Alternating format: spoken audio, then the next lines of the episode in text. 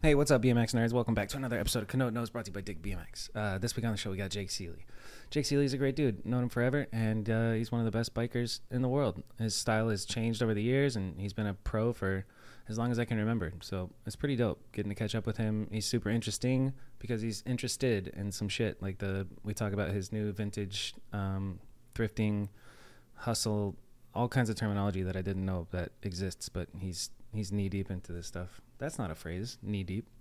Anyway, uh, I wanted to say it was really nice to see a lot of you guys at BMX Day. I had a lot of fun. San Diego was really fun, and then just to see the BMX best trick at Rincon was unbelievable. So congrats, Colin. That's insane fakie hop, and everybody like, can you believe a 540 bar spin was third place? Like everybody went in, um, and yeah, I had a good good trip. So I just wanted to say that uh, BMX is dope, and yeah, that's it. So go to rawlife.com, get yourself some green superfoods, use promo code Kanode to get 15% off. And without further ado, let's get into it. Oh, like and subscribe and all that shit and share the show with a friend.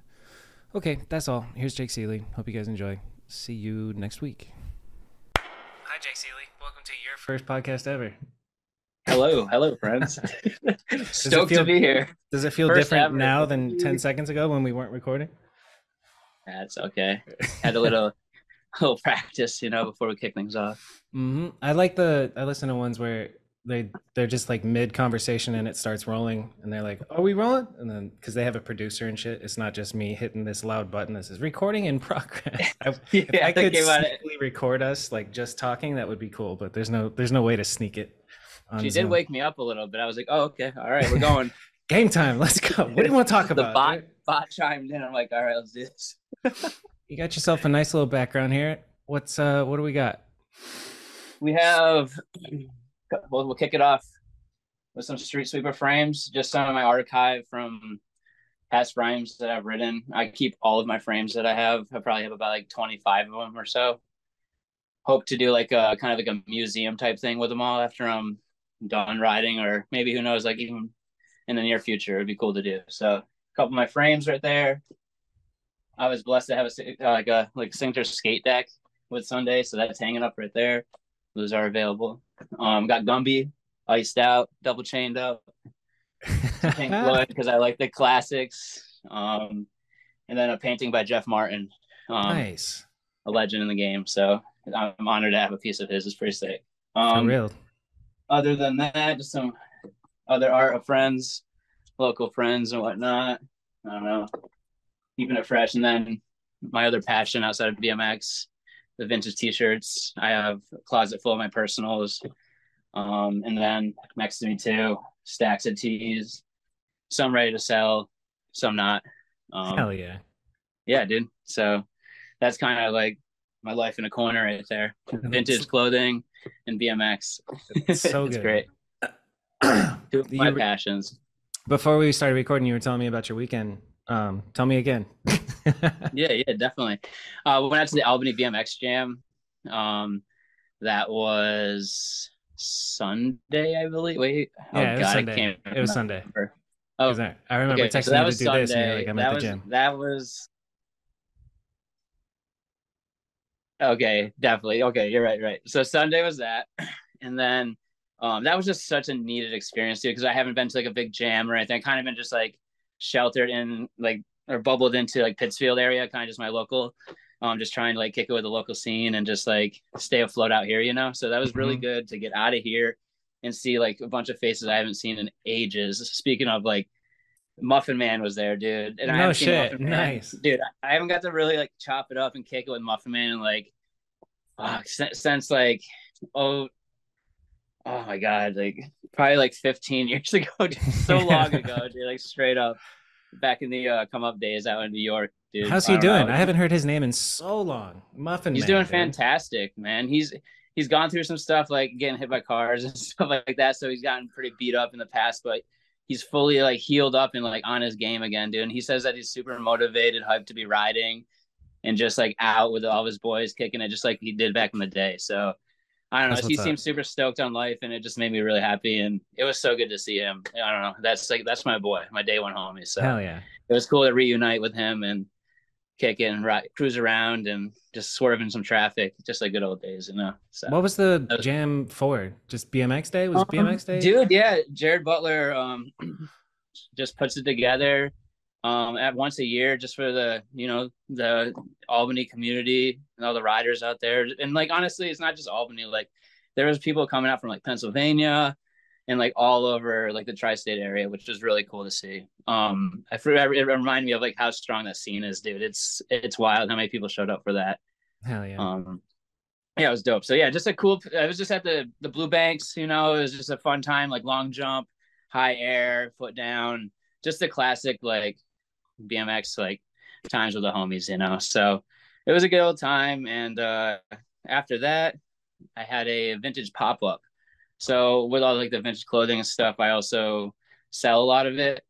so I'll throw like pop ups almost every weekend, whether it's local or out of town. I'll set up like a 10 by 10 booth and uh, just have a bunch of racks in there with a bunch of all the clothes that I've like hand curated and uh, yeah, slang slang tees, jackets, coats, pants, hats, pretty much anything that's like 20 years or older. You know, sometimes I like to like get into like like pop culture nowadays and like stuff like that. So, so I'll bring some like peep stuff out or like you know a little sorry um like Kanye or just like any of those like kind of like streetwear brands. I'll trickle those into because they're like kind of hot with like the teens and whatnot, all the kids out there. So when you do you this know, like yeah. pop up type thing, is it like your shit alone, or is other pop ups happening at, at some event, or how does it work? Uh, like, where do you so basically, there's like a person that'll like there, there'll be like a street fair, or else there'll be like a farmer's market or something like that, and then within those events happening, then I'll have a booth at one of those.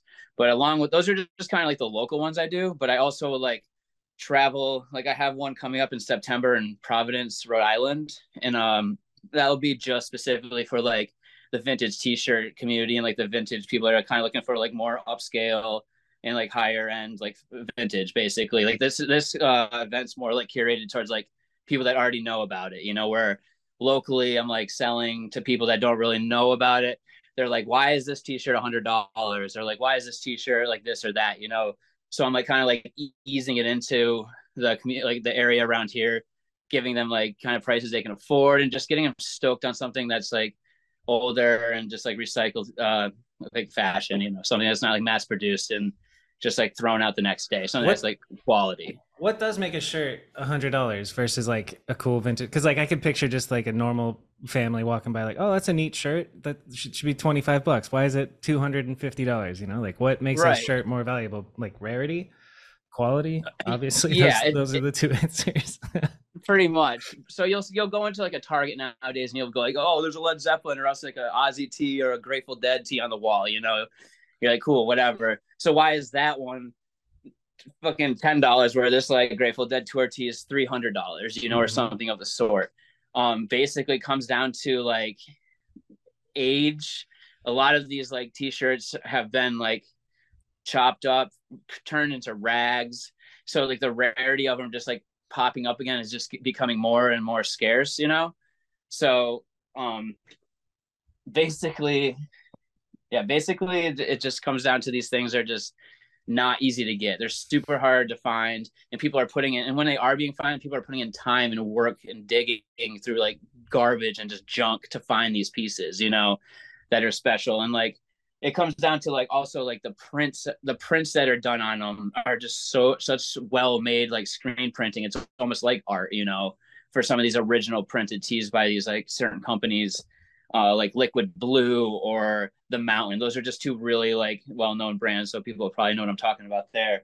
But then you'll fall into like companies like that rock bands are getting their stuff made by like it's like literally like professionally done screen printed. Like, dude, you can hold this up and has, has like the craziest detail. Like somebody literally took a picture of something, you know, yeah. but it's all ink on a t-shirt. So it's that it comes down to the garment, the quality of the garment itself. Like there's certain tags and certain like t-shirt like garment brands that like we know like right off the rip oh this is a quality tee you know this is going to add money because it's such a well built t-shirt you know so soft so like so it like it's just strong you know it's already lasted 30 something years and like this is already built like 10 times better than a shirt that was made yesterday it'll last yeah. even longer you know what yeah. i'm saying so like that's another thing and then comes down to like people that are on the t-shirt um how many of that t-shirt were possibly made if it was a limited drop like say that T-shirt was only released at like I was it popped into my head like the 13 or sorry, I'll, I'll, use this as an example. The Barbie movie just dropped. They made at like certain theaters, they might have said, Hey, first 50 people that come to our theater, you're getting this t-shirt. Boom. Yeah. Like right off the rip. If that like they get that t-shirt, 20 years goes by and people are fiending for that t-shirt. New Barbie movie's coming out, dude. And you're gonna want that t-shirt more than anyone out there. They're gonna pay like money for it, you know? So yeah. that's an example of that. And like band tour tees like, oh shit, yo, there's this guy that came up to me with a stack of these certain t-shirts in the parking lot. I got this like cool like bootleg Ozzy tee, you know, from this guy in the parking lot, whatever. He only had like 50 of them. Boom, that's a super rare tee. And then a 20 years down the road, the Ozzy collector's gonna be like, I need every fucking Ozzy tee, dude. Yeah. And he's gonna go out there and hunt it down and get them. What's so, the what's the craziest place you found like a gem? Like I'm just picturing you going to like old people's yard sales and I yeah, that's that's kind of cliche. Like that's like the norm, you know. Like I'll go to like the estate sales, I'll go to the tag sale, um, I'll go to uh, let's see, I'll dig in like rag houses. Sometimes that's like an honor to do. Uh, that's another story though. Um, What's a rag house? Dig like a rag house is basically where like a distribution center where all these clothes are getting put, uh, sent to, and then sent uh, before they get bailed up and sent to like different countries, you know, for whatever reason it's basically you can go through and sift through stuff before it goes anywhere. So like huh. the donations, uh, like certain places I get to dig, sometimes they get sent right to that spot before anywhere, and then I get to like go, sift through it, you know, and and do my thing, and you know, hopefully find some good. Sometimes you find nothing. You're digging for hours and hours, going through bales and bales. There's nothing, but sometimes you'll hit that that that awesome piece that just like made your made your week. You know, it's like looking for like spots. The year. Dude, exactly. That's what yeah. like one reason why I love vintage so much is that, like it shares so many qualities of BMX with like the Stoke, like with like finding a new sourcing spot. It's like finding the spot, like you just said. Yeah. And then once you're digging, digging, digging, in your that's like trying the trick, dude. Once yeah. you fucking pull that that tee that you're like spent hours. Oh my god. my, my really good tripod. Uh, oh my god. So yeah, um so yeah, what was I saying? Oh, yeah, once you so spend digging, hours digging, digging like trying yeah. to trying to spot or trying to the clip, you know, and then dude, once you pull that, it's like boom, you got that trick, and you're so fucking stoked. But then like the best stoke, if you're trying to resell that tee or something, it's like you know when your video part gets put out, you know, you sell that that tee, and you're like, yo, I just got that for two dollars, I sold it for a grand. Like holy shit, like the feeling that you get from just like that is like it's something special too. That's so. Dope. I don't know. That's, I get all the same kind of qualities as, as I do from like the Stoka BMX. I love that. So what's the craziest one that you've what's the craziest story that you've the craziest so tee that I've found so far? Well, to answer your question earlier about the craziest like digging spots, yeah, yeah, yeah. The craziest are like this new passion that I have is getting into like abandoned houses and they're called bandos. And you go in and you you don't know what you're gonna get into and you could end up finding a, a, ton of stuff, or you could just find a bunch of fucking crackheads or needles or disgusting things. You know, you yeah. never know what you're going to get into. It's or both. but um, yeah, exactly, or both. So luckily, I've had a good situation where I just got into one, and I've been finding some cool stuff. So it's been it's been uh, pretty cool with that. But yeah, abandoned houses are definitely like the most intense like searching that I'm doing right now. Hell pretty yeah. much. But like that's like the next like the next step in this, in my so opinion. how do you, you find know? these abandoned houses? You just drive around and dude, it's honestly just like scouting. Scouting, doing a little research possibly to see when a foreclosure happened, if there's anybody that's actually like tied to it anymore because a lot of these places just end up being completely gone and sent to like the state or whatever and they just rot away. Yeah. You know? So a lot of the stuff that i'm finding and going and saving and preserving for other people that would be super hyped to have this stuff you know i'm saving it from being basically just demolished and sent to nothing as these like collectors are people that i'm like they pass away and their stuff's just sitting in these barns or houses or shacks just rotting dude and like they would be way more stoked i think to be able to share all those items with people yeah, you know on a brighter hindsight of of what I'm doing. You know, and they probably have no clue. They're just like, yeah, I went to that concert 30 years ago and got that T-shirt. Who cares? And you're like, exactly. A lot of a lot of that is the situation. they'll have them tucked under their bed and they'll fucking they'll just go until they like with them to their death. They're, they're like, you, know, you want that? Like, no, you don't want that. yeah, right, exactly. What's the oh, uh, what's God. the biggest come up you've had? Biggest come up I've had was 2021, I believe. It was kind of like when like thrift stores and stuff started opening up again, and there was a. I went to a Salvation Army that was local, and um, I walked in, and we didn't find. We were looking through the racks, looking through the racks. I'm like, "Yo, let's go. This is whack. There's nothing." But then I see that they kind of they're wheeling out a new rack out the out the back, you know. And I'm like, ah, fuck it. All right, you know, we're like in line about to like check out with trash, dude. Like stuff. We're just like, oh, we're gonna get this just to get something, you know and I see that I'm like, you know what? I'm getting out of line. I'm gonna go check the rack. I run over there. I sift through it. I see like kind of like a 2000 like 12 Lil Wayne tee. It's like nothing crazy. It's just like okay, cool. And then I go to the next one, and I'm like, okay. And I go to the tag. and I just start shaking, dude. I'm just like, nah, like this is crazy. I end up pulling a um Ruff Ryders Cash Money uh rap tour tee from 2000. Um, so the rap tees are kind of like the more like valuable pieces in vintage. There's like books made after. It was just a certain dude that printed these T-shirts. Just a certain style of tee that was very limited and sold in like at bodegas and like small shops, you know. So not a ton of them were being made. Yeah. Yeah. So then I'm like, fuck, okay, this is crazy. And then time goes on. I just noticed that like everything's good with it. it has like the right tag, it has like the right build, the right print, everything. So that sits in my closet. And I end up getting eleven hundred bucks for it. Yeah, dude, I'm looking online at the prices for these things. I'm like, God, dude, three thousand dollars, twelve hundred dollars, yeah, three thousand. But that's crazy. So that was like the biggest come up I've ever had. Um, the most I've ever spent on an item was a grand. Also, um, it was this one piece. I actually, I'll show you real quick. Um, it's it's a mo- really super famous, a famous movie. One of my favorite movies of all time. My favorite actors, everything. Natural Born Killers. Yes, so, sir. This piece, let's see here. Yeah, this piece right here. Nice. Hell yeah. So you got Woody Harrelson and Julia on the front, and then on the back you have the the track list of like all the tracks that are in there, wow. the licensing and all that. To people, yep. they're probably like, "What in the hell? You paid a thousand dollars for that?" But um, actually, like this t-shirt on the regular sells over for fifteen hundred dollars um, yep. and you can't really find them sold or online for like less than two grand um, i actually was able to cop this for in my opinion a steal so yeah.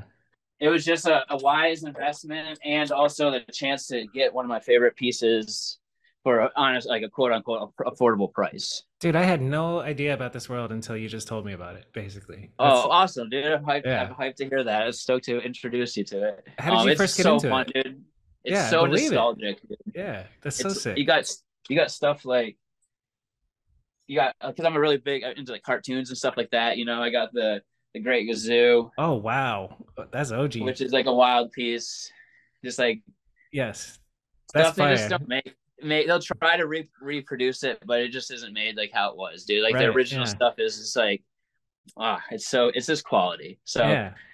yeah, dude. I don't know. That's just a little introduction to like the other life that I'm into outside of BMX. You know, like it's just a new new stoke for me, and it like keeps everything fresh and helps out with the money side of things and you know it's just a it's a grind and i love it so yeah here i, I love it dude now as well yeah how long have you been like balls deep in this thing um, since 2020, when like COVID hits, I know that's so cliche to say, whatever, but I needed something to do. And at that point in time, like I was thrifting a little bit, you know, I was like getting introduced to it a little bit by my friends locally and stuff. But yeah, I moved out to Austin and started going to the bins, and I found uh, I found a what was a fuck I found a Grateful Dead T-shirt that was like one of my first sales, and I sold for over a hundred dollars. And I'm like, holy shit, you can actually do this! Like this is crazy. I literally paid 50 cents for this thing at the bins and I flipped it on this app for a hundred dollars. I'm like, what the hell? Yes, sir. Nuts.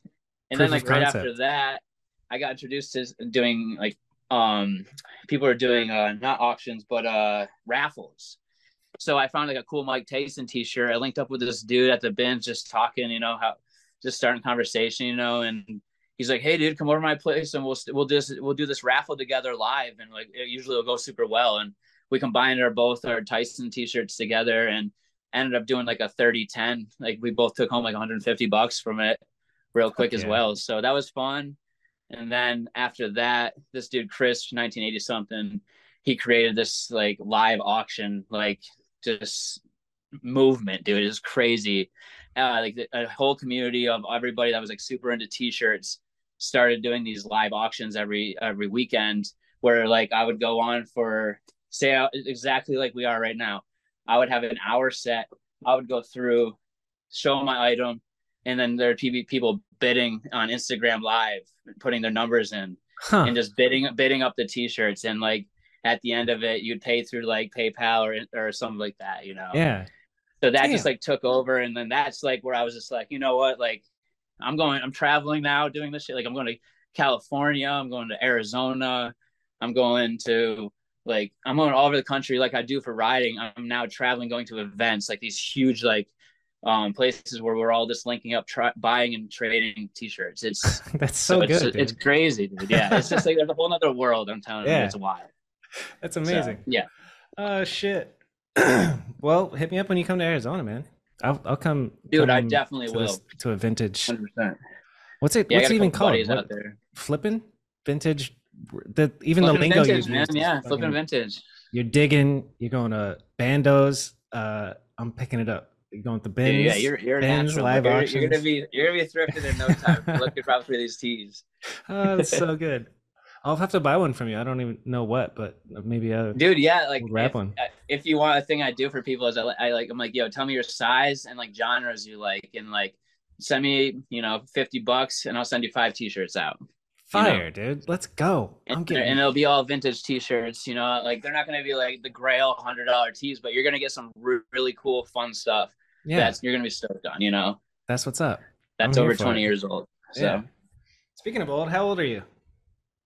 34. I always want to say 35, but I'm just excited for 35. I'm not like rushing in a rush for it, but I just feel like 35 is going to be a good year for me. So yeah, 34 is what I have right now. that's a great that's a great attitude. Everybody's like, I don't want to get older. Oh shit, I'm going to be 35 next year. But you're like, this is going to be the best year of my I'm life. just dude. If I just keep like hopefully I keep on keeping on, dude, and I just keep learning new shit. Like all like I try to keep learning new shit all the time and keeping it fresh. So I'm excited for like whatever's to come, dude. If I I'm gonna get older, but bring it on. I just want to keep learning and just like doing cool stuff and progressing. You said it, man.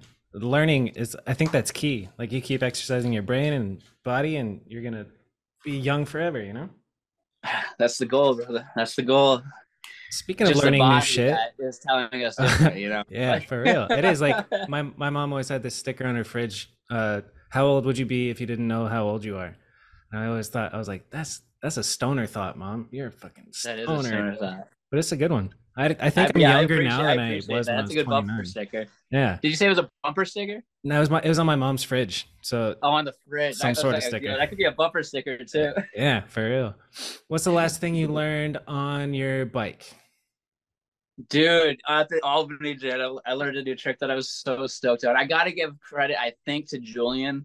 I saw him do something similar in his story recently ish. I think. Don't quote me, but if it is true, I got to give credit to him. But the tire ride 180 drop ice 180. Ooh, nice. Feels so good, dude. And it like when it like when you commit to it, it just kind of works. Like it falls right into it and it spins you right out. It was such a cool feeling. So Hell yeah. that made me feel young again when I when I laced that at the at the gym. I was like, yes, this is such go. a good feel. You know, you get that feeling that like you're like, this is why I do this shit. For real. So just it has been so long. Back to learning. It's been a while since I've learned something new on my bike. Like I'm kind of just re- trying to relearn the the old shit because I took a serious little break. But oh, yeah, I was gonna say I, I was gonna say Julian who. Never heard of him. Fucker won't come on this podcast, Julian. oh, oh God, get out here, brother. Get out here. The world needs to hear your voice. Oh shit. But yeah, I took a serious break and then it's for the past couple years has just been like relearning the old tricks, which feels good. Like it, I just learned how to 540 cab again, and I'm like, and that's one of the yeah, first things I like that you I was. You Got to yeah. do that, dude. If you want to get like back and strong on your bike, because there's so many people that like they're like get injured or they stay they get off it for a bit and then they go like full hundred percent. Yep. And dude, they can't handle their body can't handle, and they break down and just like get hurt, or else they just get like they're just like, nah, I'm sore the next day for the next week. This sucks. yeah. So it's that's it's real. good that you're like doing that. That's like I got to keep telling myself every time I like I'm like getting how like getting back at it. I'm like, yo, just ease into it. Basics, yep. just like you know, get your get your strength back before you start twisting and turning too much. You know. For real though, So- it's crazy the biking muscles. Like they're so specific. Like if you don't ride Dude, for they're a so couple weeks, like yeah. Oh my god. the Like, why biking is- muscles. How man. is this? We don't get. Yeah, it's strange, man. It, I mean, that's like with anything, honestly. Like any new activity you do, you're like, oh wow, I had muscles there. That's crazy. Like, Yeah, it's interesting. It's fun. That's why it's think- also cool getting into like different things and doing different shit too. right. Um, what about like exercise shit outside of BMX? Are you doing anything? dude it's such like a discipline self-discipline thing it's just like it's so hard like i want to keep like for the past i got injured pretty bad towards the end of maybe like early may i like tweaked my knee really bad and then got healthy and then threw my back out and then tweaked my knee again Damn. um or like it wasn't even a tweak the third time I dude it got it smashed against my stem so bad that i caused like a like a knot in my tendon and like threw my knee out of line. It was fucked, and I'm still dealing with a kind of a click now. But back It's to just a couple months ago. It was, yeah. Yeah, So I'm just like now easing back into like riding. That's why there I have not like I haven't been like putting too too much stuff out just because I've been trying to heal really. So yeah, I don't know. It's it's been good. dude. It though, takes time. It takes time, dude. But like, I'm sitting here like all stressed the hell out. I'm like, dude, am I not doing enough? Am I like, I gotta ride. I gotta put more clips on Instagram. I'm just like drive myself crazy. But I've been I'm a little better with it lately. So Hell yeah, That's it's so easy to drive yourself nuts thinking about that shit. Like Oh especially God, like being a pro like you are. It's just you know like what is am am I doing enough? But dude, legislation just came out. That shit was fire. How long Really it been since that came that. out? We've been talking about doing this since that came out. It's been like two weeks. Yep. Yeah, yeah, it was uh yeah, it was it was like three weeks ago now, I think. Dude, that's Um, forever in internet world, man. That's so last Forever. year, It's basically it's basically just like gone. Like it's, you can't even get to it now. It's so far gone. so let's talk about legislation. right? Right. It's legislation, right? Yeah, legislation. Yep. Well, I was first of gonna all, originally call it breaking legislation, but that's not. It was like a little too much, you know. Just because we are like, well, legislation's kind of like, like the law ish, right? Like it's like where like breaking legislation is like kind of like breaking the rules and the law and like kind of what we do already, anyways, you know. yeah. So, but yeah, legislation we ended up coming up with, and I like it. It's sick. I'm First of all, did you get my comments? Legendary. Um, yeah, of everyone, other-.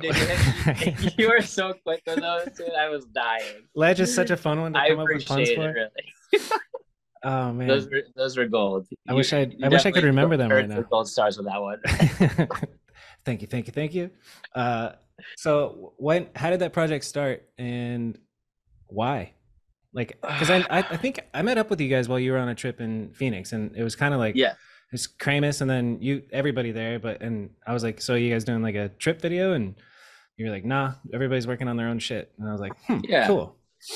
I, I think at the time, like um, like themed videos were just popping around in like the office and like kind of around. And I was like, well, you know, like it'd be really cool to like do an all ledge edit. You know, just something I just really enjoy riding. And um, when I thought of like a ledge edit, I was like, like a lot of like ledge riding is like super technical stuff just on a flat ledge, you know. And I was like, yo, there's so much more like architecture to a ledge than just like it being a flat ledge. Like I want to like like really show that in a video um and just like along with like what i look for like while riding you know so it like kind of complemented each other and i was like all right like and i also like low key was like yo it's just ledges so like no stress you don't gotta like do any rails or go like too big you know so like it'll be a chill project you know yeah.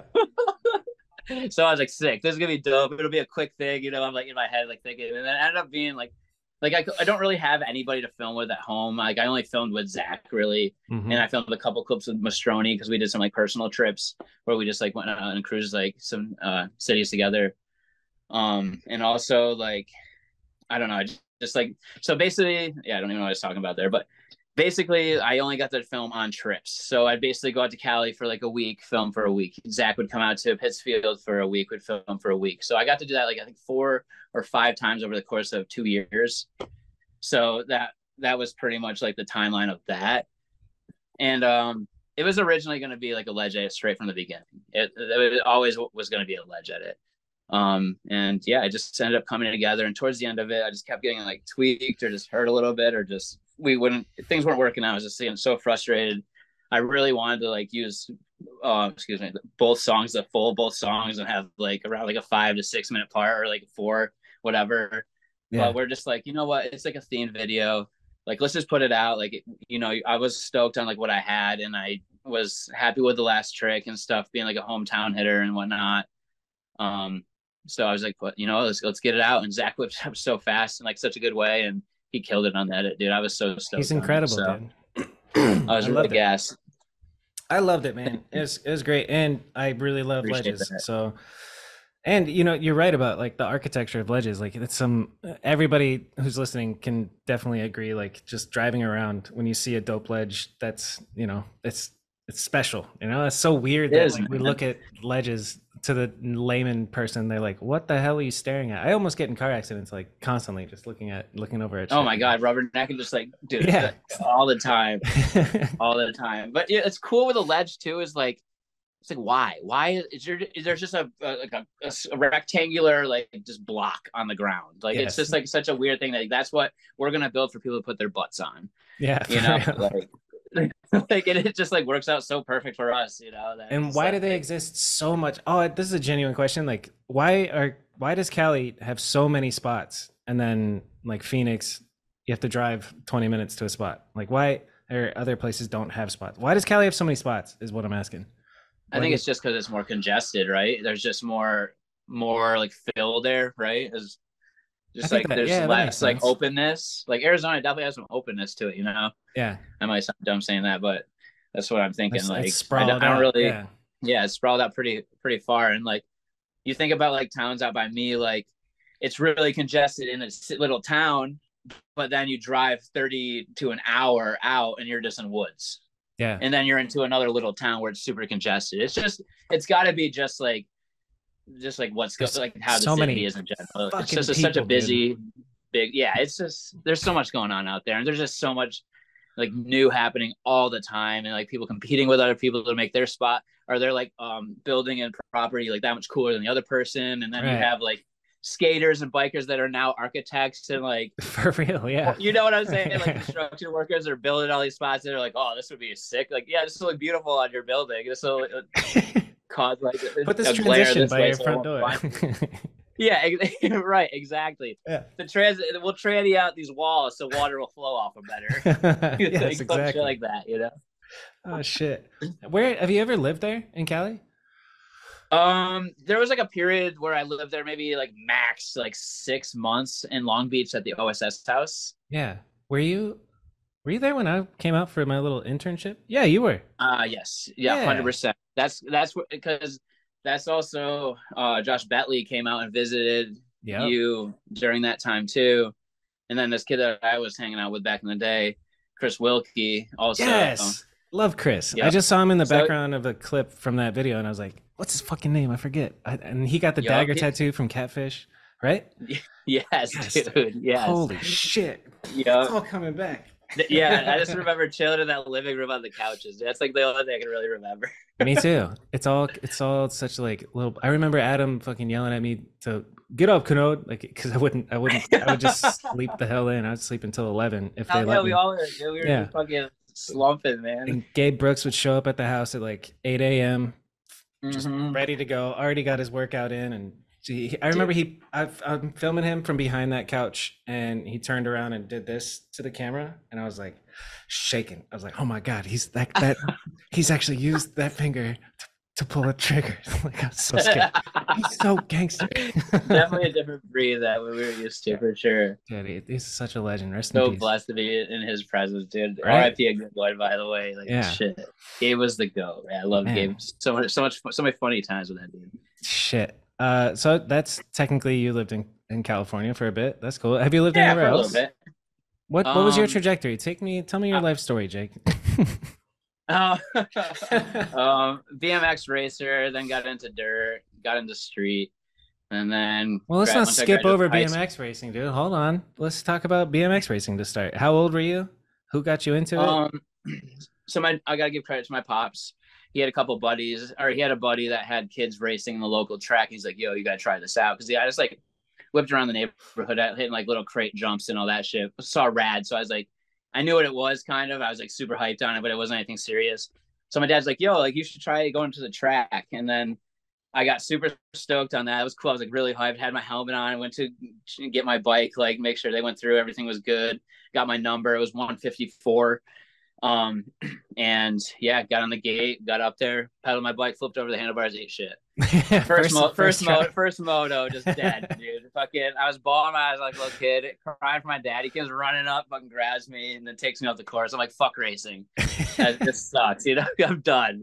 Uh, so then, uh, like a couple years go by, and there's this new track up in Vermont called Catamount BMX that opens up, and uh, I'm like, fuck, here we go. Like I get they like somebody, one of my family members like put in my ear. I think it was my grandmother, and they're like, hey, like this new track open, do you want to try it again? And I'm like, oh no, I don't know. And like at this point, I've been still biking, like jumping, doing like bigger jumps and gaps, you know. So I'm how like, old are you at this point? Little, um, I'm eight at this point. Okay, got it. So um, I end up going there, and I think it's like right around my night, like no, not my ninth birthday. Yeah, I'm at eight. I'm eight at this point. So I get up there, I sign up, I or I get there and I find out that it's a fucking regional race. All right. So it's just something a little more intense. There's better riders there from all over the state. Okay. Like the states are like surrounding states. So I'm like, okay, cool. I sign up and do all this shit. I'm a rookie. I'm like a eight rookie, whatever. I get up on the gate and dude, I end up fucking winning the entire like all the motos and the Wayne hey. and everything. I'm just like juiced from like, yo, this is sick. this is like made by calling. Like I got this new bike now. I love it. Like I'm ripping. This is sick. And then yeah, it just kind of took off from there, dude. Where I just like went to all the races every weekend, and I got into doing regional races and the nationals, and I ended up finding myself racing in Kentucky at the Grand Nationals and getting a number plate and all that stuff. Damn. I wasn't like a star at it, but like I was expert a 12x. I think I got 12th that year at uh, Kentucky for like the whole like national at, like a national. At nine years 12. old. No, this was 12. At this okay. point, I was like, I was 12 expert, and yeah, I got, I got, I got tw- 12 number plate, which was really good in that in that class. So, dude, hell yeah, that was pretty sick. I was soaked on that for sure. Um, but then time just went on, dude, and I was just the pressure just sucked, dude. I didn't want to like.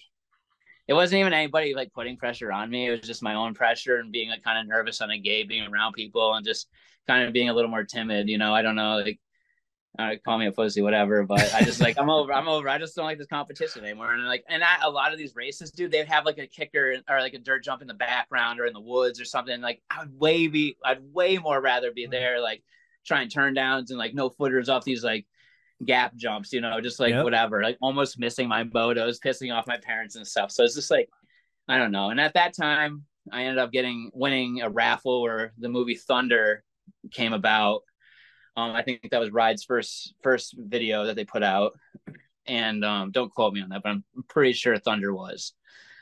And uh, yeah, dude, just like seeing Lucky grind, like just grinding, and just like all these crazy like legendary dirt riders, and just like just people shredding outside of like racing. Yeah. And I was just so turned on by that. I was just like, Yo, this is literally like what I want to do. This is the sickest shit. These people look like they're having so much fun and like it's so unique. Like everybody's so different in this video. It's crazy to me, you know. Yeah. like I'm so used to just pedal, pedal, pedal, pump, go, fast, win. That's like all I knew at that time, really. Um, besides just like messing around. So really, that video put me on the like just jumping and street and all that stuff. And then started getting really into digging. Met a bunch of buddies out in Manchester, Vermont. Um, just ended up going out there every weekend. My grandfather and grandmother would just drive me every weekend, like an hour up into Manchester, Vermont, and I would just kick it with these like four homies, like like every weekend, dude. It was uh, Grady Madison, Todd Smith, and Devin Cross. Like those were like in uh, Rick Goddard. Those were like the dudes that like we. It was like that. You know, like you have a group of friends that yeah. Those are your riding buddies. Those are the people you're coming up with. Like you're learning everything with these people. Your first bar spins. You're like the first 360, like everything. So that just like molded me. We're watching all the videos, dude. We're picking out favorite riders. My buddy Devin rode exactly like Edwin. Like my buddy Grady was like obsessed with Stephen Hamilton. Like I was obsessed with Kevin Porter at the time. So we're like all just mimicking these riders, just getting so stoked on BMX. And at that point, we started going to like La Revolution contests, like FBM ghetto street comps. Like we're starting to like travel a little bit. Our parents are seeing that like we're into this and there's like contests going on and like events and shit. So yeah, we're just starting to go to those. And then at that point in time, I'm meeting people like Darren Mean, who owns like Man Made, and like Steve Crandall, and I'm just like getting out, branching out, and meeting all these new people, getting into like the community a little bit, and then the FBM Ghetto Street Comp, the last one, my bike got stolen as I was going up to collect my prizes. I ended up getting third at that event, which was like uh, in like an AM contest. Dude, I was so fucking hyped. I was so happy. Yeah, Went to go get my prizes. Came back, bike was gone. Nobody had anything to say. It was like, oh, sorry, buddy. I'm like, God fucking damn it. This is. I was like so bummed. I was like, fucking whatever. Yeah, it was. It sucks. So at that point in time, then I'm like just moping around, chilling, and then I end up like running into like uh, Steve Courteau and like all of his friends from New York.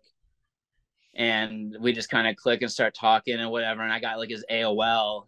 And then I just started talking to Steve on AOL like every day. You know, we'd be like trying to just like talking BMX, send videos, whatever. And he was like, yo, you got to come out to New York sometime. I'm like, fuck. Like, I'm like probably like, I don't know, fucking 11 to 13 at this point. Yeah. Um, and it was I'm the like- was the, I think the last FBM Ghetto comp that I just looked up that your name is in like the description is for like an amateur result type thing is Yeah. 2003 and okay.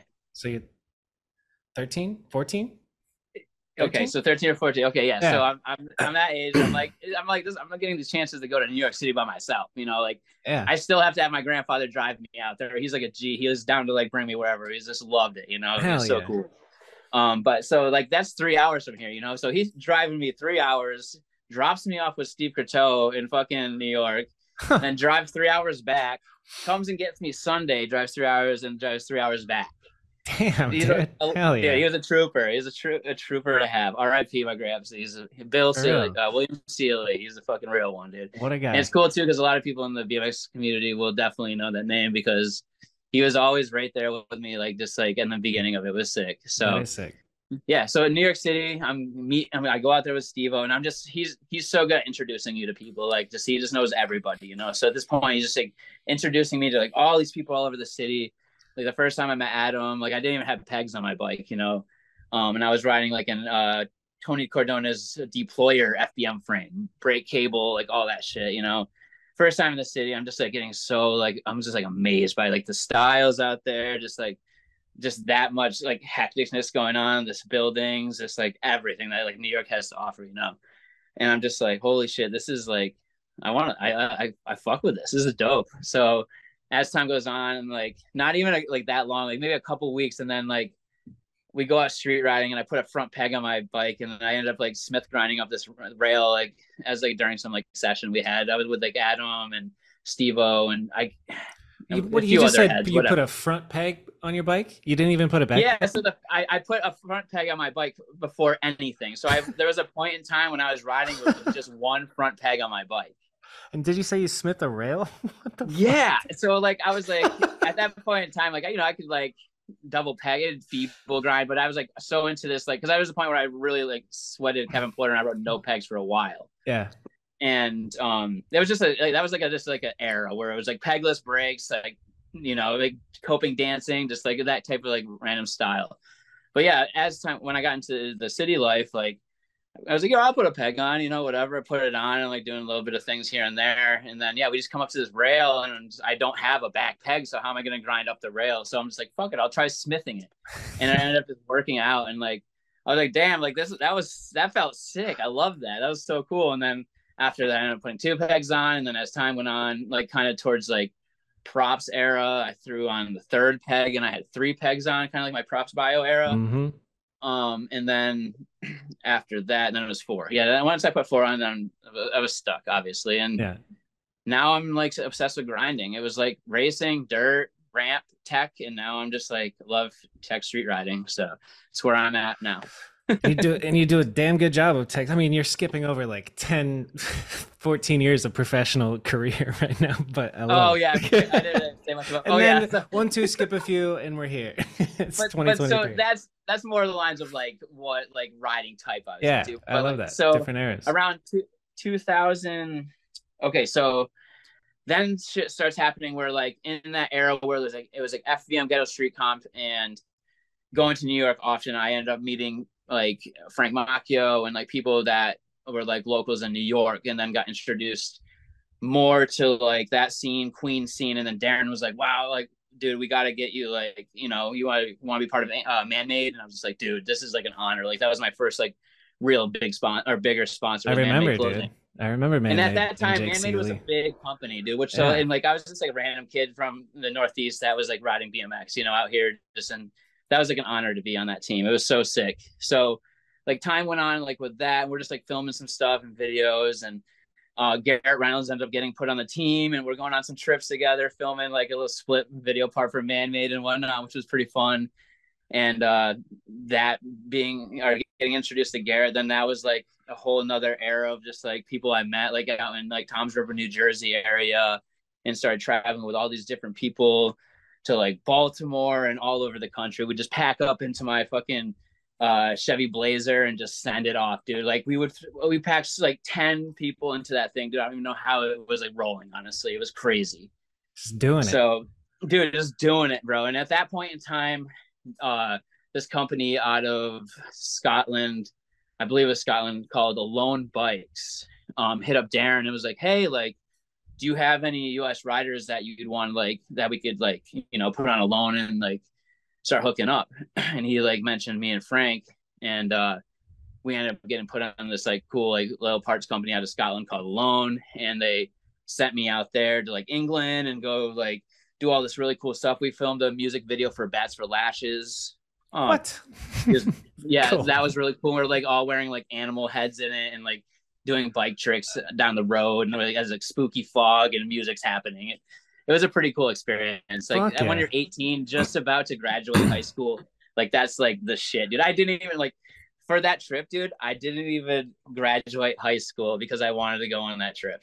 Yeah, dude. Fuck, fuck graduating. I'm going to Europe. Exactly. Like it was yeah. the last two weeks of school. Like I, there was mad stuff that needed to be done. I'm like, yo, like this life experience is gonna be so much more important to me than this book work. Like, yes. I'm sorry. I'll come back to summer school and, and finish those two weeks but I am going and I'm out. Fuck yes. I'm out.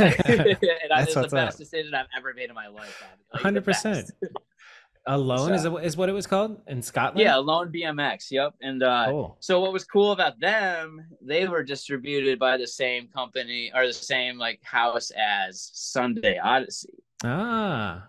So I had a really good trip. I filmed a bunch of cool. Tri- uh, uh, God, I did not mean to say. I filmed a bunch of stuff that I was like stoked on, and um, shot a bunch of really cool photos that I've like. I've never had like photos in magazine before, so I was like so gassed. I had like one of the opening pages in Ride UK doing like a fakie whip in this like famous kind of like half pipe thing out out there. Sick. Which I was I was so gassed on that, and um, yeah, so I ended up getting a lot of coverage and having a really good trip and just meeting a bunch of cool people. I think I, I did pretty well at this contest that happened out there. Uh, what's the one like bigger skate park that opened up in Scotland? That's like Unit Twenty Three. Yeah, so OG Unit Twenty Three. I was there for the opening of that. Huh. Um, and they had a huge jam uh, to like kind of like, hey guys, like this is you know this is the spot, and yeah. uh, yeah, I ended up doing pretty well on that and so I don't know, word got out when I got back to Jim. And like, I kind of knew Jim from Woodward already being a young kid and like looking up to a pro when he's visiting pro at Woodward, you know? So like we've chatted and stuff. But then like, um, I don't know, dude, I guess this word came about and I ended up getting a phone call like, Hey Jake, blah, blah, blah, this and that is like happening with like this, the distribution, distribution, whatever. Like, would you want us to send you a frame fork and bar? And I'm just like, dude, I'm like, cheese. I run upstairs after the phone call, like, grab, Sunday Bikes, hit me up to fucking ride one of their frames. This is insane. And it yes. was uh, that mustardy kind of yellow uh, frame fork and bar, the creamy, Sick. the cream yes. yeah. color. And that was like my first Sunday build, dude. I was, was obsessed like, with those. Like the that oh. reminds me of Ian Schwartz. The yeah, the, fuck yeah, they had the, the rib like down toothpaste colored ones. Yeah, dude, those the golden purple. I w- I want to say golden era, but like Sunday's great for all eras. But I loved yeah, for me that was my favorite era. era. Yeah, so good. Fuck yeah, dude, that's super nostalgic. That era. Yeah. When you think of Sunday, that's definitely like like a mid school BMXer. That's yeah. the first thing they're gonna think about. You know, same with are like we, the Vinny Salmon mid-school? frame, dude. That one was so good. The salmon, the light blue, whatever. Oh, and Ian would rock Um, the the white. Did you ever go on a trip with Ian Schwartz? You must have. Yes, yes, dude. Yeah, while we were filming Grow Up, I got to catch a couple of trips with Ian, dude. He was such a chiller, dude. He would just chill the whole trip until he got saw that one fucking spot he knew he had to hit. And when he saw that spot, he just got up and just handled business in like a couple tries, sat back down, and just chilled the rest of the time. Dude. It was crazy. Yeah, Most mellow dude I've ever met, straight up. I'm trying to remember like the drama. I don't. We're not about the drama on this podcast, but what happened with Ian Schwartz? I don't know enough to speak on it, honestly. I, I would love to give us some tea, but I don't know enough about it. I got no tea. So what year is this that Jim hit you up and you're on Sunday? It's uh, it's wild how long you've been rocking rocking with them. It might be like 2005. Would that make sense? Yeah, sounds about right. About 2005, because then Grow Up came out around uh, eight and nine, and in Wait, isn't Grow Up the most recent one? Oh, I'm sorry. Up, up and away. I'm so sorry. I keep saying grow up. My bad. Not okay. So uh, up, up and away came out in 2009. So I got put on.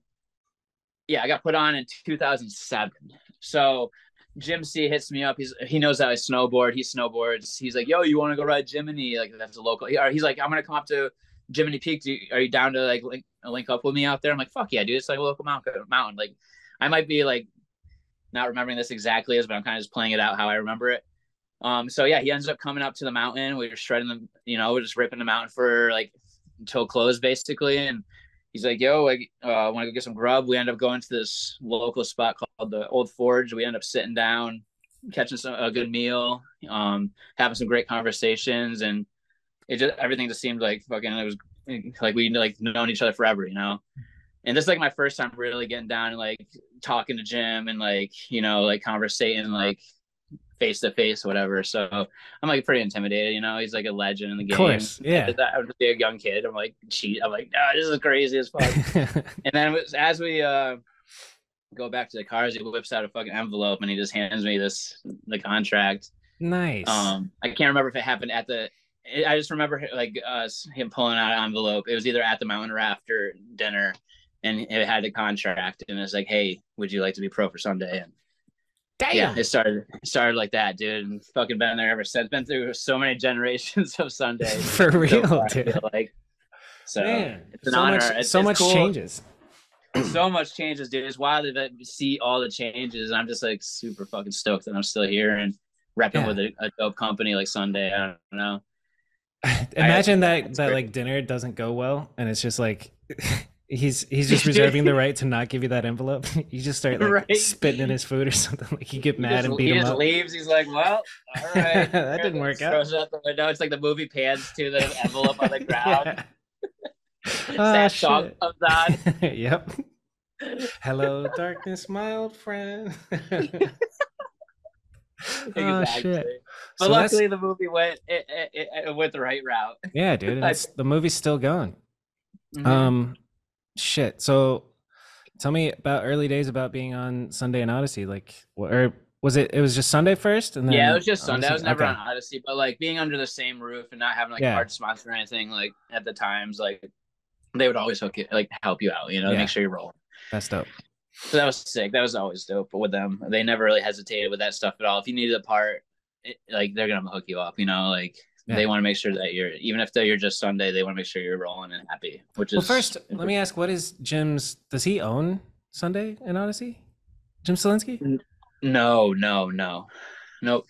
What is? No, there's different owners for the for the brands, and then like then you have like the office people and stuff like that. It's just like yeah, but Jim, I don't know the situation with Jim if he maybe he has share in the company still, or certain parts, or certain ideas, or if there's anything of that sort. I I don't really. I wish I knew more about like the backsides of stuff, and I hope to learn more about like the back ends of certain things to Yeah, you know learn more about like kind of like what's 'Cause, like after. they go hand in you know? hand. Jim's name and Sunday go. A hundred percent. You know, it might have been something where he sold the company and now he's chilling. You know, maybe he's getting royalties or something of the sort. Um, I'm not a hundred percent sure. yeah. Um, Either way, what was your like first big trip with them, or your first big memory? Like, was meeting Aaron Ross a big deal for you? yeah, yeah. Aaron, honestly, yeah.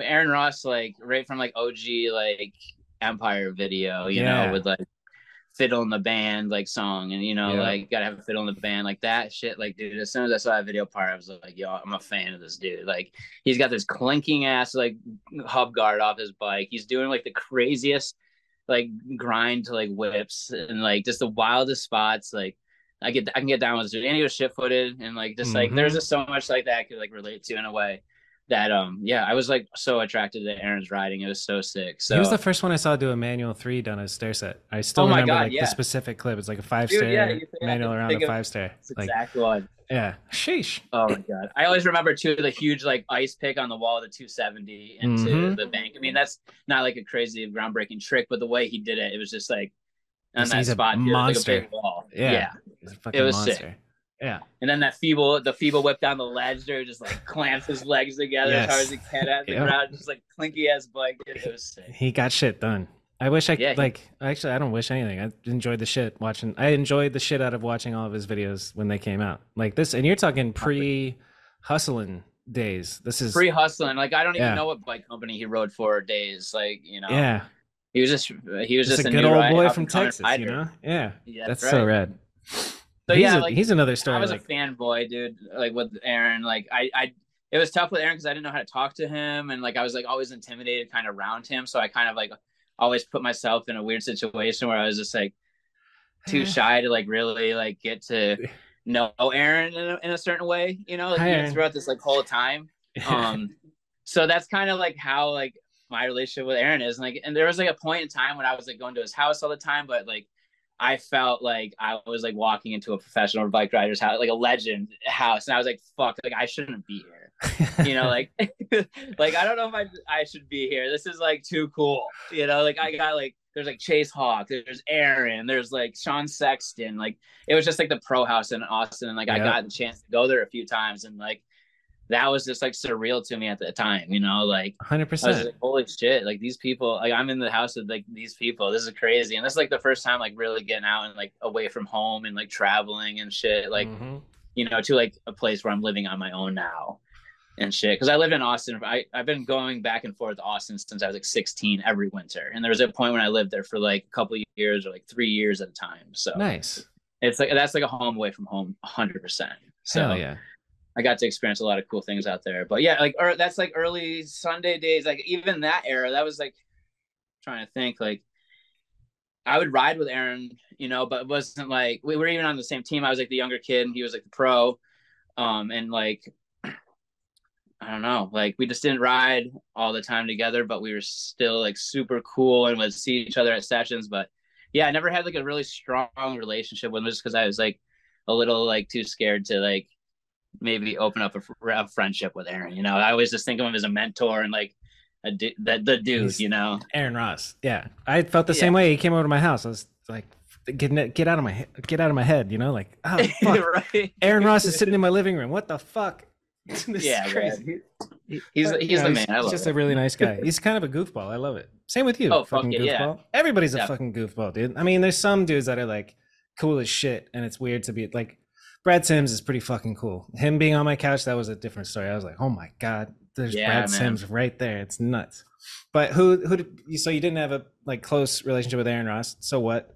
Uh, who did you have a close relationship with on Sunday in the early days? Um, oh my god, it was like, and it, I can't remember. It was like 09 to like 11. It was like Eric Lichtenberg and like Alex Magallan. We were like the, the three musketeers. We were just like would get into so much like just random mischief at night. We would ride like feed off each other every trip. We'd be wrestling. We'd be fun. It was like we were like just like all like little like brothers, dude. We would just like cause so much chaos on these trips, just driving Jim crazy and like everybody crazy, just like being wild, wild, wild, wild men, dude. Just like I don't know. There's so many of just like crazy situations, and uh those dudes are both incredible bikers. Like incredible bike yeah, riders. They still are to this day. They're still yeah. going hard out there and you know just doing the life the life thing too, which is great. You know, I'm, I'm so yep. stoked to see those dudes doing well. I love that. Um, yeah, Who I don't get to see them these early trips. I want to, but when I do see them, it's like I saw them yesterday. Though, hundred percent, man, love those. That's guys. the cool thing about BMX is it, you know, that's that, that's the type of like relationship you get. It's just like you can go years without seeing each other, but then when you do, you have all those memories that you like can look back on. That's dope. Who's 100%, who's filming these early trips that you're on? Um, who? Oh, Jim C is filming on these trips, dude. He like he's like, you know what? I'm just gonna take over the media game, and just like he got all this camera gear, all this shit, and then he just started like being the dude, main dude filming on the trips. Sick. Um, I believe there was a dude, I might butcher his last name, like Tom Arkins, um, who was like more of like a ramp rider, um, from back in the day, and he went on some trips and filmed some stuff for us. Um, who else? Oh, dude, during during grow or uh, during up up and away, it was Chad Shackelford who oh was shit! that Yeah. video. So Damn. that was also the time when like Shook was popping off. So that was Yeah. also like really cool to be like behind or in front of the lens of him, you know, because all those videos are like what I was like looking up to and watching like all the time, dude. That was like such a cool Same. raw street like like an introduction to street like the, or like street now or in that time, you know. What was it like filming with Chad? Um, I can't honestly remember anything like special or not at all, dude. I'll be honest with you. I don't remember one one thing. I just remember like his footage being really tight and like some people Yeah. not being too stoked on that. Um, not to throw any shade or anything. I mean, I could care less. I mean, nowadays people want your shit tight as fuck, but hmm now it's um, like trendy. yeah, exactly. So it was just a different style, and I, I feel like a lot of people weren't really too stoked on it.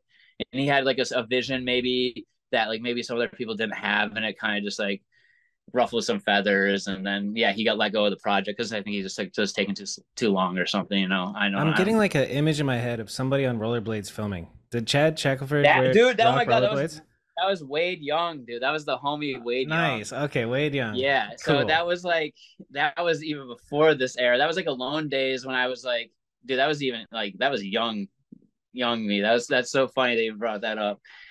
Yeah, dude, that was Wade Young. He's a G, dude. He still films uh with rollerblades too when he does film like BMX and stuff, and he's smooth with it. That's dope. So Like, that that's- was like that was actually man-made yeah. days, dude. There's a man-made edit that he made. Um, yeah, that he made for man-made that of, of myself, and uh, that was like 2000, maybe around like 2004, or five, or like five ish era. wild. again. Wild. I, I'm trying to like imagine myself get just strapping on rollerblades at the spot, like filming. I can't. I because I suck on rollerblades, dude. Dude, same Oh, here. Um, I couldn't. I, I didn't know how he did it. Like he was able to stop. He was able to fucking like do anything with like as a Yeah. person would just have like normalized walking. Then he would just like do it all. I'm tr- I like if you could get good at blading and go through like bowls and shit like Twistifer does on the skateboard, like Oh my that would god. be that'd be pretty cool. Maybe yeah, it really to would. Put throw some elbow guards Because you're free Let's range go. all above, so you have all of like Yeah. free motion, dude. You know, could That's, be could be a good thing. I don't know. It worked for him. He he kills it with it, dude. somebody's got to bring back the blades. Bring back the Yes. blades. Bring back the blades. Um. Okay, so let's you know keep moving forward in your time, dude. It's it's so crazy. Remember when you were like, yeah, and that's about it, and then now we're here. Oh my god, yeah. There's sorry. so much. There's a whole part of my life I missed. All right, so where were where were we Uh, at? we're on Sunday. You're filming with Jim C for up up or Oh, yeah, yeah, Chad Up, for Up, up and away. Well, Chad for up, up and away. Yep. And then we've gone on some trips. Now we're just filming, filming, or we're filming uh like trip videos. You know, so those are with like Jim C and some random filmers. They're just got some freelance guys. There's like this dude Francis that filmed a couple trips. Um, Does Instagram Yeah. exist yet? Instagram does not exist yet. Um, What was like as- BMX media like at this point? Just to sorry to interrupt the story, but what no, was, you're fine, dude. Um, it it was literally just YouTube and like, and even like not even like YouTube was just starting, dude. There was an era when it was like you had to go into this weird URL to get to this link or this forum, and then you click the link, and then maybe that video loads of that web video. You know, like Yeah. I'm pretty sure Jeff K. Klugiewicz was the first person to put a web video out. yeah, and just Um, embed it on a website or on Yeah. YouTube. Yeah. I remember watching like you have to go to a website and you watch an embedded video or download Yep. it. Like start the download before you go to school, and then when you get home, a two minute web video might be downloaded. Like Dude, so facts, so crazy. 100%. Yeah. and now it's like every second by a flick of a fucking snap, you're like you've already gone through like a whole list of clips and. videos. Did you ever watch shit on uh, Video Google when that was a thing? Do you remember video.google.com? I, that's where I could watch low tech mixtape and animal. I used to think Damn, it was. I used to think voices was an animal video because I think somebody uploaded it entitled it "Animal Voices" on Video Google. Okay, yeah. and so I was I remember like, going wow, on, this like, this animal video is sick. Napster, for Napster BMX and videos. Let's go.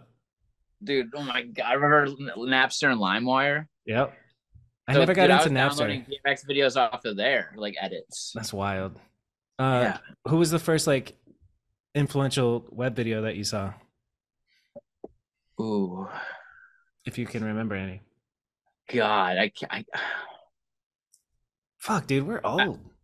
yeah, we old, we old man. I remember like I, I'm like playing it out on my, computer in my downstairs basement, and I'm just like watching the video, but I can't remember what it is. I wish I could, but For, yeah. for me, it was that's um, for me it was Josh Betley. Josh Betley's web video with that one happy song, and he's doing all the hang fives and crazy shit that Kyle Carlson made, and it was on Vital BMX. Okay, yeah, I was gonna say Carl, Carl made that. Yeah, I remember that one. Yeah, Yep, yep. yeah, that was definitely. and that's when like it was kind of like the era where it was like obviously super tight pants and kind of like uh, emo bands or like the softest Yep. band you could possibly have. Like Mastroni was rocking like that type of era around, the playgrounds and stuff to like a nice soft like woman so singing. soft, dude. Mastroni Yeah. was so soft.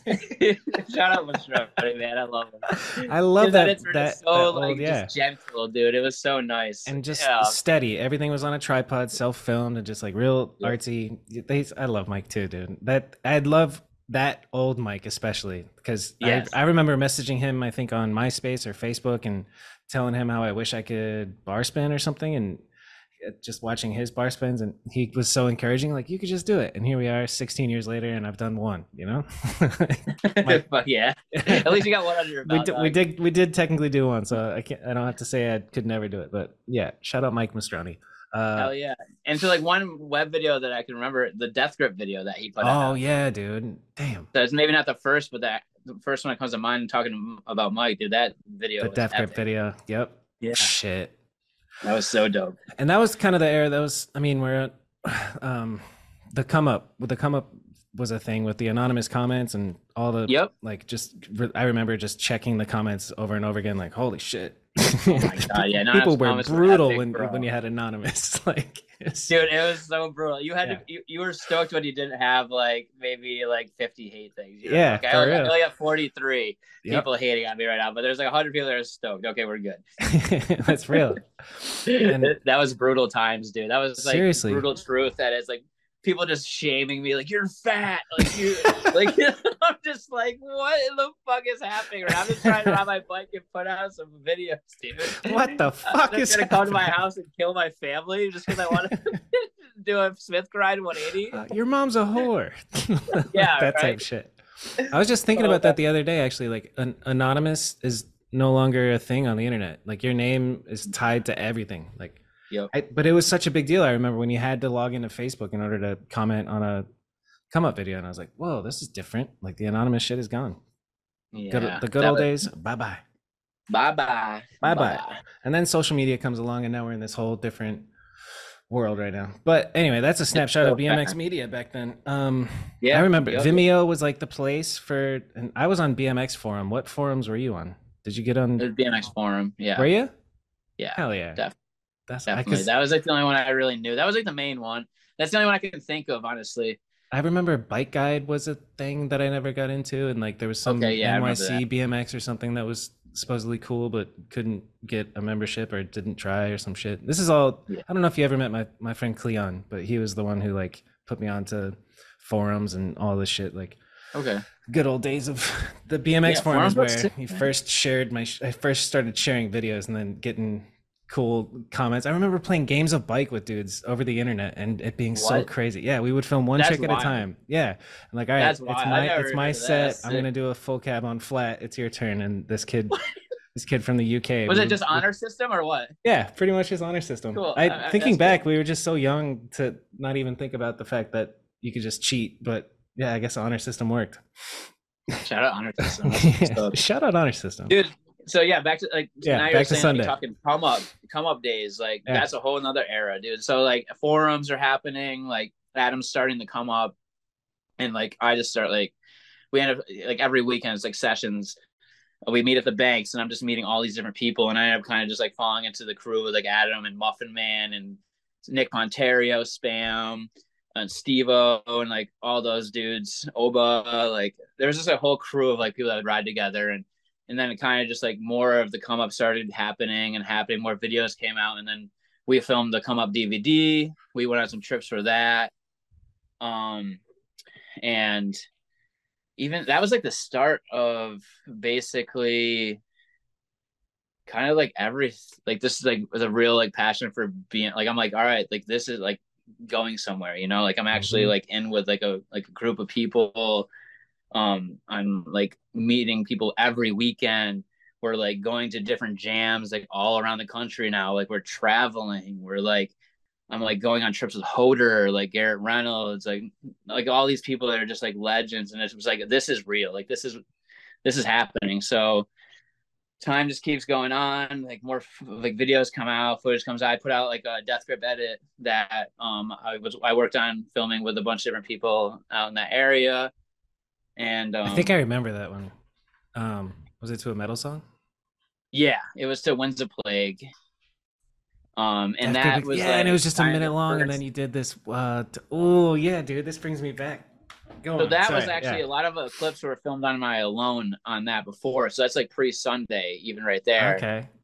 Um, the backtrack a little bit, so that like that era was like the beginning of the New York days, like meeting all these people, and then progressive honestly, shit. Like, of, dude, 2006 doing an Ice 180 up a handrail is so fucked. Like the, that's so ahead of its time. Thinking about it, just Thanks. rewatching this.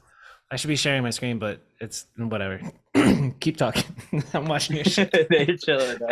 so yeah, like I just like spent a lot of time out there, and then like you know life happens. Like people start moving and like kind of like getting jobs, not riding as much. So then at that point in time, I kind of like uh, fall into like a different crew of people. I'm more towards like I'm not like chilling so much with like Stevo or Muffin or my friends in Connecticut, like Tom Livornia or people like that. It's just kind of an era where like we're all kind of just doing our own thing. We all might have like we we just like some shit just happened basically. We're like you know friendship just like kind of dwindles. Everybody gets into different stuff, girl stuff, whatever, mm-hmm. trip stuff. Just like you learn more about the people, whatever. So then you're like time goes on, whatever, and then at that point basically i'm just like riding and doing random trips with certain people. Like uh, i think that's right around the time when we all moved to austin texas like mastroni platt um, garrett reeves um, adam 22 and um, whammo craig and charlie well charlie came out just to visit but like that was like kind of the heads that we were like all right we're moving to austin so we all hopped in a van and we moved to Austin. That was like the crew. That was like the dudes. Like after all that, that was the people that kind of stuck together, and then like we just sent it off. So we all get to Austin, and we film football uh, during the time there. That's when football drops. So um, that ends up going pretty well. It was a super fun project. We definitely uh, caused a little ruckus in Austin. Just like I don't know. I don't know. The OS, just think of the OSS team, just like in that era, just like in a city that like none of us are from, and we're just like, hey, we're here, you know, like going to like all the spots and just like, yeah. So it was just like we definitely ruffled some feathers and shit, but like we were all young and dumb, just fucking trying to do mm-hmm. it, you know, just like it was fun as hell, dude. We had a great time and a lot of chaos happened, just like at the house. It was sick. It was just a lot. What of sticks out? Give me an example of chaos at the house. Dude, I just remember football. just like random people like with like not many clothes on, just dancing around, just freaking wild in the living room, just fucking with these huge wizard staffs, like 40 beers deep, just like just like dancing until we can't even function anymore. And like every orifice of like the building was just like something was happening weird or funkin' funky, you know. It's just like it was just like house. prime party day. Yeah. It was just prime party days, dude. You know, we were just getting a little loose as fuck. Hell yeah. It was like right after like high school. Like it was like our first time away from like a lot of us our first time away from home. Like it's the time we to do ready. it. Yeah, we were living that that that life, dude. It was sick that. as hell. And you know, I don't live that life anymore, but I'm glad I got to experience it in those times with those people because it was fun. Yeah, was it does, dude. That shit doesn't last. If you if we were our age, still living that life, man, I'd, I'd be like, something's something's up. Yeah, Cut- cut this I shit ain't something right. This is bad. What about on the bike? What sticks out from like being Um, there for different? Like you were dude, there for Garrett Reeves. Like exactly, getting to watch Garrett Reeves in person, in the flesh, riding, yeah, like at his full potential, like peaking, like would go up to the craziest thing. You're like, dude, don't do it. I don't think it's gonna work. You might die. He's like, fuck it, gets on his bike and lands it. Like, like his his body just does like some weird like. yes. You're like, how did that just work, dude? Like, Yep. like, that doesn't make sense. He's and that would be like daily, dude. Like daily is like that was the highlight. Getting to watch Garrett Reeves destroy it for that video was what clip sticks out? dude. What clip Um, do you remember of The his? gap tire ride on the ledge, up ledge that Aaron Ross did a feeble whip to gap wall. Yes. like, oh my god, dude. Yeah. wall, but it, the setup is like not supposed. You're not supposed to do that shit. Yeah. His body contorts so much, just so much speed, and then like suck suck up the ledge, and then He like yeah, he goes up and then it sucks it back down and then and then into the ledge. I'm like, how? Like what, bro? Oh my That's real. god. So yeah, like getting to watch that, dude. Just um other experiences. Um and then was that like your first time working with Mastroni? Yeah. Lens. Yeah, I think so. Yeah, that was like the first time really working with Mastroni on a project. Yeah. That was That's like one of our first That was projects. the beginning of a very long, fruitful relationship. That's right. I love the two of Mike. you. Yeah, that's. That's my buddy. That's my buddy. That's my buddy. We're actually trying we to plan love it. another trip right now. We've been going on all these like little like uh little just homie trips like me, John Tinsley, and himself. Like the three of us just kind of go to pick a city and we'll go there for a week and film and whatever we film we'll go to whatever, you know. So I hear he's got a new part coming out later. Oh yeah. Yes, he Oh, does. yeah. It's, it could it could already be out. It's it's enough footage and epic enough, but you know Mike, so Yeah. he's gonna be putting a little more time in, but it's a treat, dude. He's still my man's not on the internet every day, but my man is still putting out it. Yeah. masterpieces, dude. It's just like he puts out such good art, man. I love his writing. He really It's- does. It's, and his film, everything, editing, filming, writing is just Yep. he's a wizard. He is a wizard. What a what a great guy. What a great yeah, talented I can't stress that enough. Um, Fucking right. and a, and a Okay, s- so then and he's soft. OSS era. Okay, so as time goes on, that people piss each other off, things go happen. Everybody kind of splits up from that era over Wait, time. I guess let's some linger on the piss off part. I want to linger on the What? piss off part. What happened that what happened to you that you remember? Who got pissed off at OSS? Who like what you you just well, brushed like, over? Part of us moved to like some of us moved to uh, California. This is like kind of like when I moved to California in that time, and like I remember one thing that I I pissed off the guys was like um I, I'm pretty sure I was filming and I had some footage with them, but I also had a new bike coming out with Sunday, like a signature colorway, and I was like, fuck, I need footage, guys. I don't like. I don't have any like footage. I'm hurt right now, and I really got to promote my bike. Like, can I use the footage that we've been filming? Because I didn't have much. And I was like, it was like I'd rather just not have this in it in the video and just use this as, like with all my other Sunday footage to like yeah.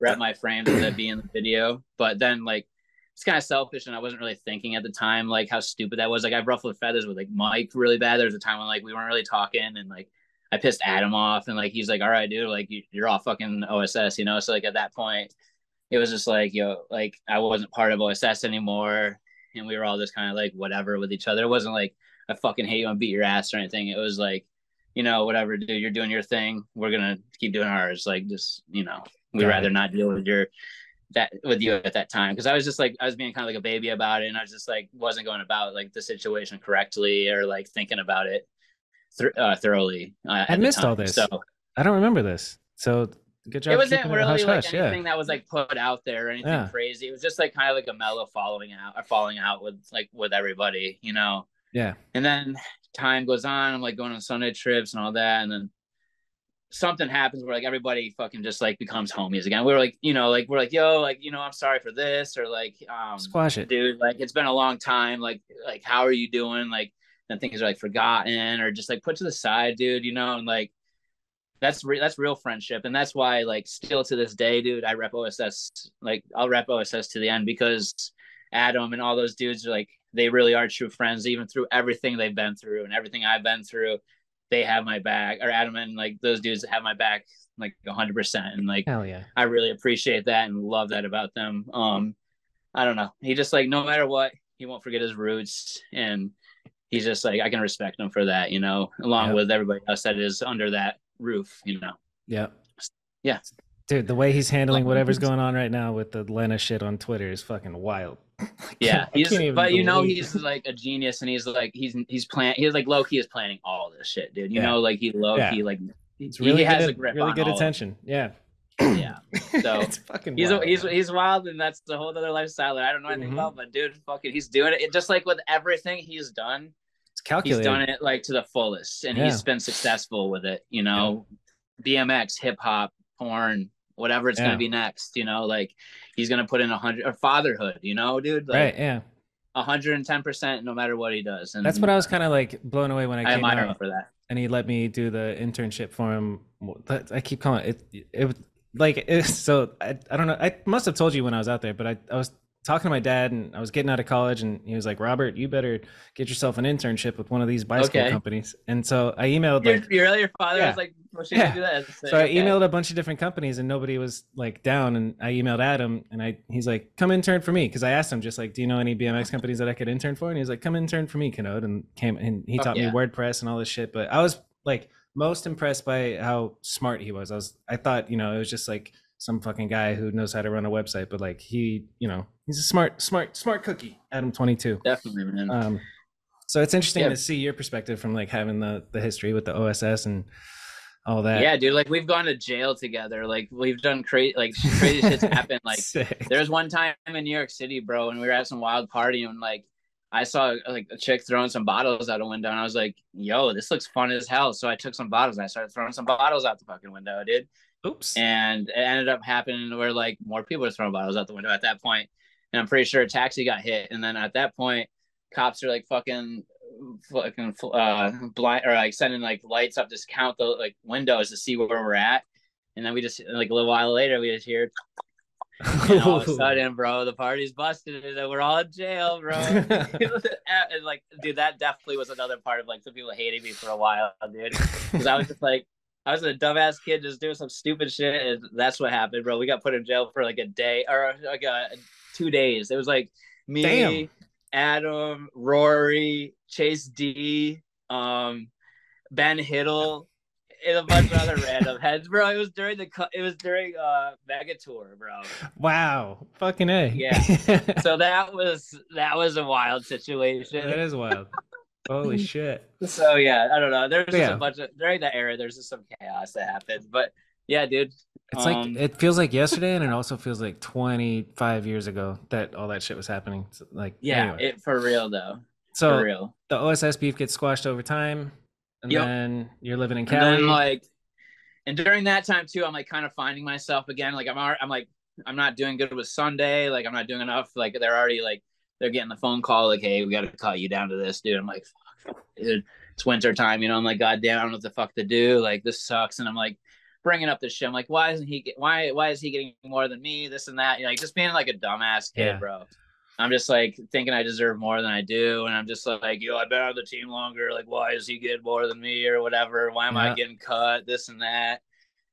And I just got put in a check real quick, dude. You know, like I just stepped back and like took real or took uh, uh took um Inventory? was no took um account for or accountability for my actions and realized that I I was in the wrong. I I was fucking up. I was thinking I deserved a lot more than I was doing or putting out there and like I just didn't have the proper like drive or like the proper way of like promoting myself and the brand thinking of it like that i was just like thinking like oh i'm a pro bmx rider i i'm getting money or i'm uh, you know i deserve this or that it wasn't like oh i need to actually like do this and that to get this and that Yeah. or you know like You're entitled.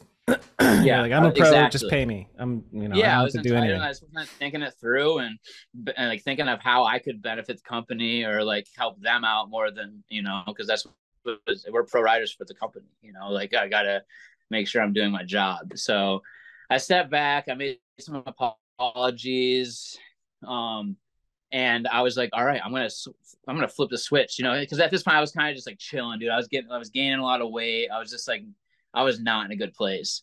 So you know, I was like, all right, you know what? Fuck it. I'm moving to Austin. So I hit up El Strand and a couple other people. We ended up, and my buddy Frank, and we ended up moving to Austin, Texas. And we lived right next to uh, Mabel Davis Skate Park, which was sick. So I get out there and like at this point I'm riding every single day, dude. I'm like I'm like repping as hard as I can. I'm like in a in like a good way, you know, not over the top, like needy. Like yeah. I'm just repping super hard. I'm making sure I'm doing everything I need to do, and like my main focus is like, yo, let's let's let's do this. Like I gotta I want to be a pro rider. Like I yeah. really want to be a pro rider. So I just worked super fucking hard. Um, and at this point, this is when Jim left and Walter Pieringer was now the new TM. So this was a phone call I get kind of after all, like after I'm like already hyped up, like I'm starting to like put more shit on Instagram. This is kind of like when Instagram is like really going, you know. Mm-hmm. Um, so I'm like just like every day clip, like I'm just trying to really put it out there that I'm like stoked on riding and I'm in it for like you know the not in it for the brand, but I just like I'm I'm enjoying being a pro rider. I'm enjoying yeah. riding my bike. And um, which is so, so simple, but that's it. You know, like it's easy to lose that. Yeah, yeah, exactly. I'm dude. happy you figured that shit out. I am too, and I'm still to this day. So I'm so fucking thankful for it. Um, so I get to Austin, and it's like me, El Strand, Char. I end up like really like I've known Charlie, I've hung out with him before, but I never really got to like be like friends with Charlie. So like Charlie Columbus is out there, and he's like one of the made like filmer dudes, whatever. Um, that aside, like ends up being one of my like best friends, dude. We end up hanging out all the fucking time and just like really like clashing or not clashing with each other, but just like you know, just um the opposite of clashing, meshing. Yeah, opposite the opposite of clashing. Bonding super, yeah. yeah, bonding super well together, and just like just feeding off each other's ideas and just coming up with all this fun shit to do. And we end up build, uh, making like that edit with uh myself and El Strand that Charlie made with like all the Super Smash Bros like graphics and shit in it. Damn, um, I gotta rewatch that. I, I thought I watched all your videos. I did not watch all your videos. that would take days. Go on, no, dog. Um, but yeah, so uh, that was like a video that me and Elstrand put out, and like that ended up doing really well. And I was like pushing myself a little more, and Walter was like such like a he's like just a really good videographer and photographer. So like I, all the results that I was seeing was like, wow, this looks so professional and like cool, you know, like I've never seen stuff like this clear before, like well done. Was, so like I just like juiced, early on the HD game. Yeah, exactly. Yeah. So that like that juiced me up even more to like just like put myself like maybe down some more scarier stuff or like something that was like, oh, I don't know. But mm-hmm. now I'm mm-hmm. like, oh, dude, that's gonna look so fucking cool. Like, I, I guess I'll like man up and do this, you know? Yeah. And um, yeah. So there was that whole era, basically during grow up, right? Like a little before grow up, and well, this is actually, damn, yeah. This so Walter was on for like almost five years or so. I'm pretty sure. Yeah so yeah so i'm just like out there filming with walter a bunch he's seeing good like um good momentum. I'm just really motivated to ride and all this stuff. And time goes by, another year goes by, and then I'm still I just doing more and doing more, and I'm just like kind of out there, and I'm just like you know, just riding and just being more of a professional rider. And yeah, I got like I got raises, and I got like a lot of respect, and and then that's when it's like parts started end up coming my way. Um, I started going into the office more and pitching some ideas and they were fucking with my ideas and that was super cool and that just motivated me even more to do more stuff and yeah that kind of just like it ended up turning into like having my own frame bars tires seat pegs grips like a ton of stuff dude so they just like they really like respected what i like my input on stuff and trusted in me and my riding and that's like that means so much after almost getting kicked off you know and yeah and now I'm still like 15 years later, I'm still with Sunday. So like it really shows you that like if something goes sour, that you can change it and you can make things right again and like you can almost get a second chance, you know, if you go about it right. Yeah. So I'm super thankful that I didn't get bitter and be like, fuck them, you know, like they cut my pay. Like this, like I'm, I'm out of here. You know, it was like, okay, why were they, why, why did they cut my pay? What was I doing wrong? and how can I fix this? Hell yeah. You know? Yeah. So it's like after I learned all that and like there's times when like, you know, like you get frustrated even like nowadays and you can get like a, a, sour taste in your mouth. But like at the end of the day, dude, like you're just riding a BMX bike and do you want to rep this brand? Do you believe in the brand? And if you do, then you'll do whatever you got to do to fucking, you know, Yes, rep sir. them and help them grow along with you. Yeah. So, Fucking A. 15 years, dude. dude. yeah. Yep. So yeah, and then that was grow up, and then Walter ended up uh leaving, and Grow Up was so good, dude. The grow whole the whole so theme of it, good, like man. I love that video. It was more not even the video; it was just that the trips and the experiences. I've never traveled more in my entire life than I have for that video, dude. sick. And for me, that is one of my favorite video parts I've ever filmed, and one of the like the most like like proud of work. Uh, or sorry, I'm mostly proud of that one. You know, like oh yeah.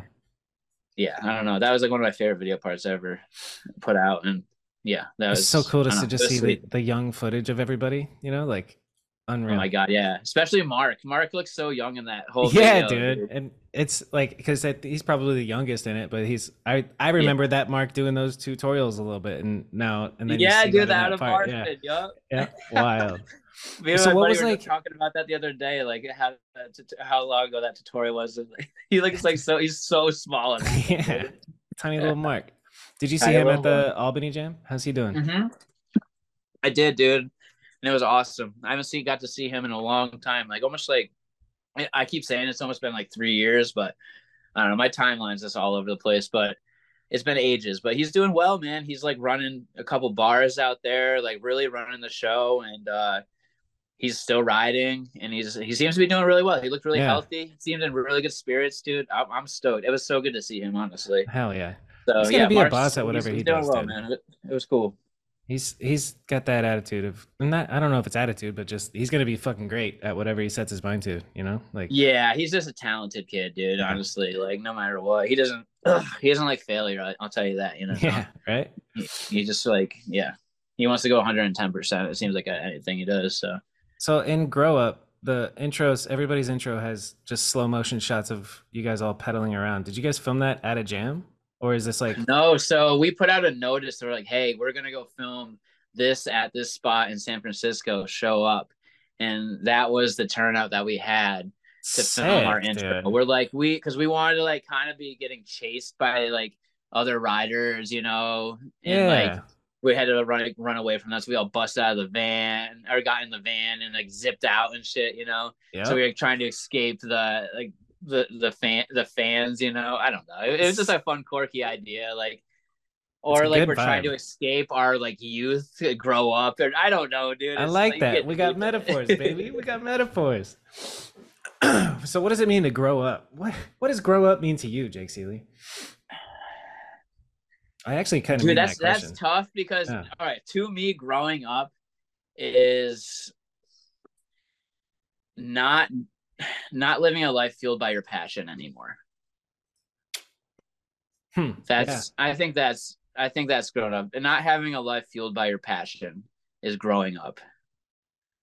Um You're never gonna grow up. obviously another another way to like say growing up like having kids, having a family, having a house, having this and that, but like I plan to hopefully one day have all that, but still not be grown up. You know what I'm saying? Mhm. Like, I want yeah. to forever live a life fueled by my passion or, or a passion. You Yeah. know, like I don't know anything you do. I, I don't know. Yeah, once you stop doing like that, I think then you're dying.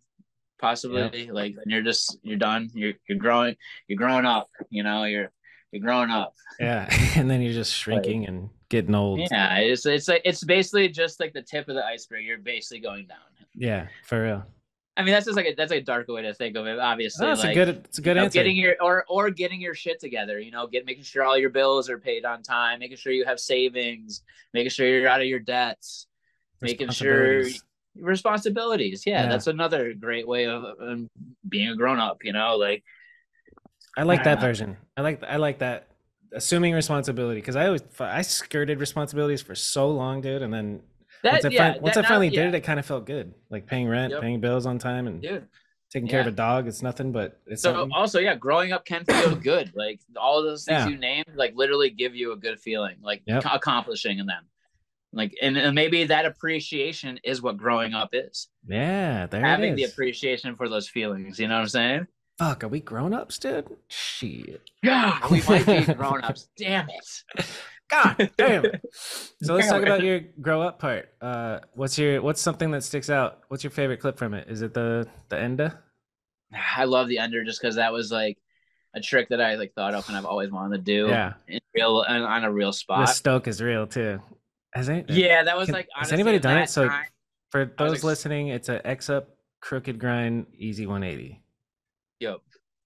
I really have a dream. Like I've done on like a Sabrosa rail and stuff, but like the 180 X up fakey uh, fakey crook to Indian. On. The that motion uh 180 X up fakey crook to Indian out Yes. or or whatever What, you want what'd you just say about that? that is I want to do that. That's like my next like like kind of like uh my my uh Dream what trick? would you call it? Your uh your Great- sleep killer. Your but great, you're great white whale. Your great white yeah, buffalo. great, great white, white whale. There's that. Yeah, exactly. So there's that trick, and then there's the uh, the lucky 540. Those Mhm. are the two tricks that like if I have a video part next, like those are the ones that are gonna keep me up at night, like thinking about like doing. fire. Um, if you but, have a uh, video part, you're gonna have a video part again. No. yeah, I would love to. Yeah. I'd love to film fucking that video part, dude. That, it's like it's like a piece of art for me. I love. I, I hopefully can just keep filming video parts. I love doing them. Um, Uh, the any any nose the fakey nose manual that I do in there is like the, I do like a manual 180 and then like a fakey nose across like like yeah, a it's loading the dock first ramp. riding clip, right? Yeah. That like that's probably one of my favorite clips in there because at that point in time, like I was like super hyped on nose manuals and doing noses all the time, which now I can't fucking do a nose manual to save my life. they So go away if you don't it- keep feeding. Oh, dude, hundred percent. So like that trick and then the manual whip I do in there, those are like two tricks I'm like are standouts for me because I never do either one of those, and they're like the most challenging tricks for me ever. Yeah. That's why you've never seen me whip. I fucking suck at tail whips. I just like oh maybe one you'll catch one in a video part. You know, I always try to have one in there, but yeah. it's tough, dude. So like those tricks and then all the bar spin stuff. That that whole video part is when I was feeling the best I've ever felt on my bike. Like straight yeah. up honesty, like that that I've never felt so good on my bike than when I did when I was filming Grow Up. Dope. Um, so and then I got towards the end of it in San Francisco, I tore my articular cartilage all on the inside of my knee. Um, and that's what it killed my like my like fucking rev that I was. I was like just like Mhm. feeling it, you know, when you know and you're like not peaking, but you're just feeling it. Like you feel so good on your bike, you're super confident, and like you're like down to do whatever Yep. and you feel confident that you can do anything. That that got ended so quick at, at the end of grow up, and then that kind of just like dumbed me down a lot, and then I had to like go back up and reevaluate my style and riding, and then you know, It's wild, dude. You've been through so many eras, man. It's so dude, yeah, it's it's wild. like just It's wild. rewatching the Def Grip video though, like if you guys haven't seen, you should I mean, well I'll put the link in the description. The Def Grip one is so fucking legendary to maybe it's because I was young and it like left an impression, like it's still in my brain, but man, that shit was so ahead of its time and so dope. Even just like you did a fake I appreciate that. in that little bowl thing at night, you did a just 180 in and fakey bar spin out, and it was just epic to me. Like everything, everything in that video. That was in a dog park too, which made it even cooler. Shout out That all is the dogs cool. out there. Hell yeah! Shut up. Shut up, Trip. What's up? Oh, I didn't even know Trevor was there. So Yeah, quiet and Trip's chilling. hanging out. Yeah, You're a good dog. Oh, you're putting him dog to sleep, dude. He doesn't give a vibing. shit about BMX. He's actually like anti-bikes. damn. All right. He's he's shook every time I uh, get my bike out to take him on a ride at night. Like he skirts through the door. He also like oh the way he lost his leg was he was a month old and somebody slammed a door on him so he has like door trauma and so every Oh, time i fuck, every, every yeah. time i open a door he like looks at me and then shoo, like almost like a cartoon character like runs his feet on the ground and then gets through like he's uh he's shook about doors and he's shook about bikes Poor guy. i took him out there for uh bmx day though and that was kind of a mistake to bring a dog to BMX day because you're pedaling like two miles in between spots. But the first couple spots we went and me and Trip hill bombed while and we had to go slower than everybody else. So like the entire jam rode past me and Trip as we're just going down a long mellow Oh. hill and he's cooking as fast as he can. He was having the time of his life. It was sick. Oh, that's amazing. Yeah. Did anybody catch a video of that? That'd be a really cool I think video. I think there's some there's some pictures and video. Every, people were filming on their phone as they were passing by. Fuck yeah. Good. As Dude, they that- should. Did That's you watch good the Did you watch the X Games Real Street or Real BMX? the the uh the one at the spot. at Rincon, dude. Yeah.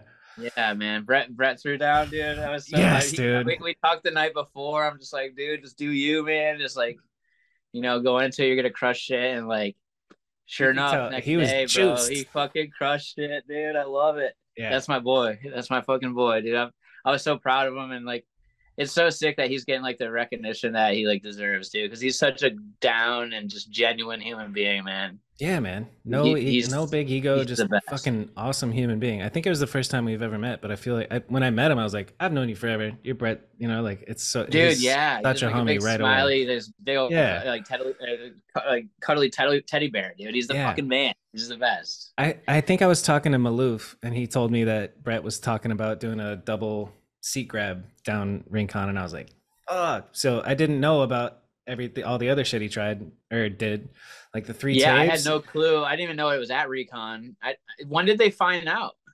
I don't know. I think the riders knew like weeks in advance, but it was super hush hush. Like don't don't say anything about where it is, Okay. type shit. Yeah, yeah. So he I didn't, might. I, he didn't leak any of the info to me, yeah, so I had no clue. That's Damn. good man, Brett. I it was so hard to Yeah, keep it secret because Stu told me when we recorded the podcast, and he was like, "You can't tell a soul," and I was like, I know it's so hard, right? it was, yeah. But the three tapes came out of nowhere, dude, and everybody lost their shit. Like I think everybody was the most hyped on that clip. Like, and it was Dude, well, yeah. and to do it that perfect, like that, that well So- executed. only Brett could do it that good, you know? Yeah. so good. Like bunny and the I- rail is no joke. We I went up to the top and I was like, holy shit, this spot is the yeah, real deal. Like, whereabouts is it? Is it like over a knee. It's over knee height. So it's like about Wow. on, about top tube type shit. And it's just like, whoa. And so Colin's Wow. fakie hop is unbelievable. I was just gonna, yeah, oh unbelievable. Like he didn't That- he didn't run up at all. Like usually if I'm gonna fakie hop something, I'll do a 180 and kind of like stop and look. But he didn't do Yeah, that shit at all. When it when it was game time and you could tell like he went and like so like they all took turns up at the top. It was such a cool so I'll tell you about it. So like first first of all, Stu made it such a like big deal. Like, okay, here's the directions, here's the email, like athletes park here, blah blah blah, park over here, and you show up with Matt. I was like, okay, and I was like real nervous, and then it was kind of low key. There was just like one security guard that was just like, "You an athlete?" And I was like, "Yep." Good morning. and then go in, and I'm expecting it to be not that many people, but it's just like a BMX fever dream. Like Scotty Wow. Cranmer, rooftop, Dakota, Dennis, Garrett, fucking everybody that was not to mention everybody that was riding in it, and then all the homies that were there to like support, like we're all just like kind of hanging out right there, and it's unreal. Um, and it was super low key. I, I brought Trip, another thing where I was like, this could be a bad idea, but it was super chill, and he hung out with everybody. Um, awesome.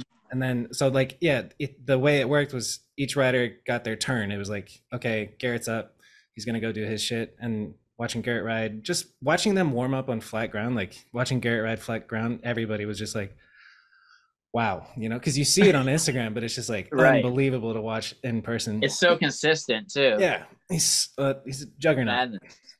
so when it when it comes time for Colin and like the promo videos that they were playing for this thing, like his fakey hop over that barrier from his real BMX part, like that's right. We're all thinking the same shit. Like Colin's gonna fake you hop this, and apparently I didn't know this, but Garrett was saying like they've made multiple trips to that spot for that clip specifically, and it never happened. Like Colin wanted this fakey hop, and so like the fact that real BMX Oh, was wow. happening, yeah, like they have multiple missions they went there to film that, according to Garrett. had to do it. Yeah. So when it came time for Colin's turn, everybody knows. That makes everybody that so knows. much more yeah. special. This, this is. I was like, this is a twenty thousand dollar fakey hop right now. This is crazy. And so like the first time he goes up, he just pegs the rail and then like or does something on the rail. I forget. And and I was like, okay, okay. And then the next time it's Colin's turn, like everybody knows, and they start making noise. And this is like early in the contest, and then it, it, and then it's quiet, and he he just looks at it and no no run ups, nothing, just perfectly executed. And then it was like so surreal. Like while he's mid fakey hop, I'm like, holy shit, he's fucking doing it. And then he landed it, and that's that. And that that was the. It was early in the contest too, and I was like, that wins, you know, hundred percent. Fuck yeah. It was Yeah. What, so well deserved. I, Yeah. The ju- judging on that was really good.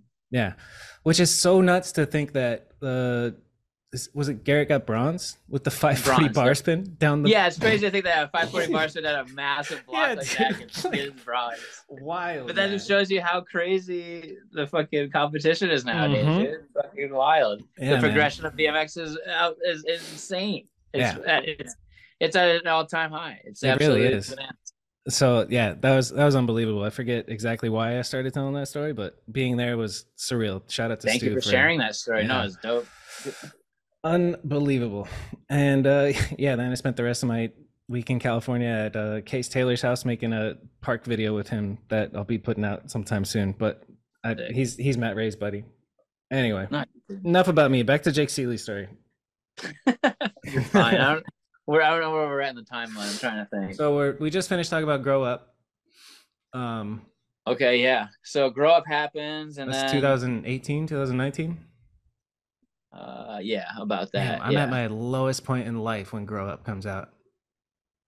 Yeah it was a, it was, a, it was a hard area. Okay oh yeah so then okay, okay then covid starts and like after grow up it was kind of I, mean, I don't think there was any other like real big projects or anything after that. It was just kind of like little web video or else a team trip or random stuff. I think the first thing i did after that was yeah it was right before fucking covid happened dude. I remember being it was like i was on a madeira trip because we were filming for the Madeira video, and that trip is when COVID started. Was the first, and then I remember getting super sick in between the Madeira trip and the Sunday trip. So I, after Madeira, California, I went to uh, Sunday, Arizona for another week and a half.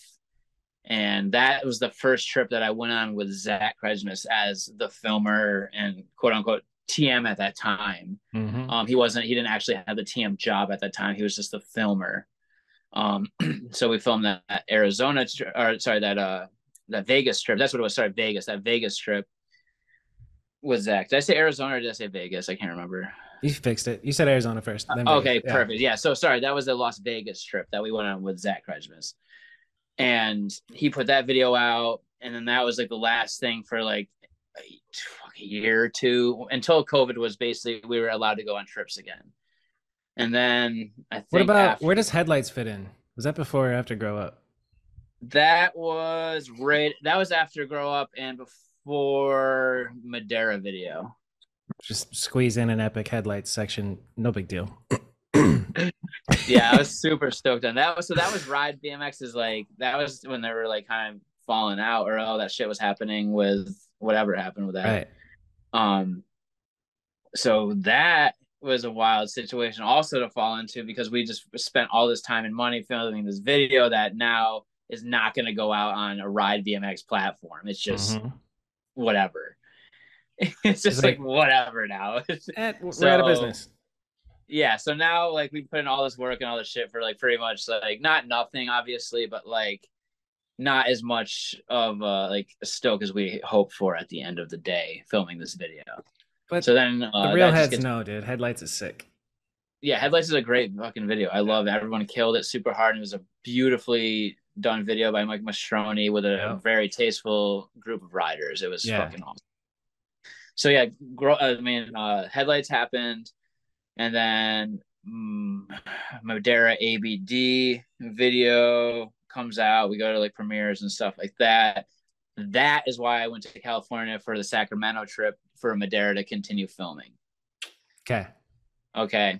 So then, uh, then at that time, Madeira ends during like all the COVID stuff. Um, there a situation happened, and then I left the team. And at that point, I think. Oh, and at that point, I am in Austin, Texas, and I'm just like, it's just it's just us. It's just the riders. We don't have like we can't go anywhere. Like their companies aren't paying for any trips because like they don't want to like put us in jeopardy. So like yeah. we're stuck. Like I'm stuck. I'm in Austin, Texas, and I'm there and during all the COVID stuff. So I'm like, fuck, what do I do? So I ended up getting a camera and f- ended up filming uh, gangster street biking with yeah. all my friends in Austin. And then when I came back home during that time period of like COVID and stuff, I was filming with people, my friends back home.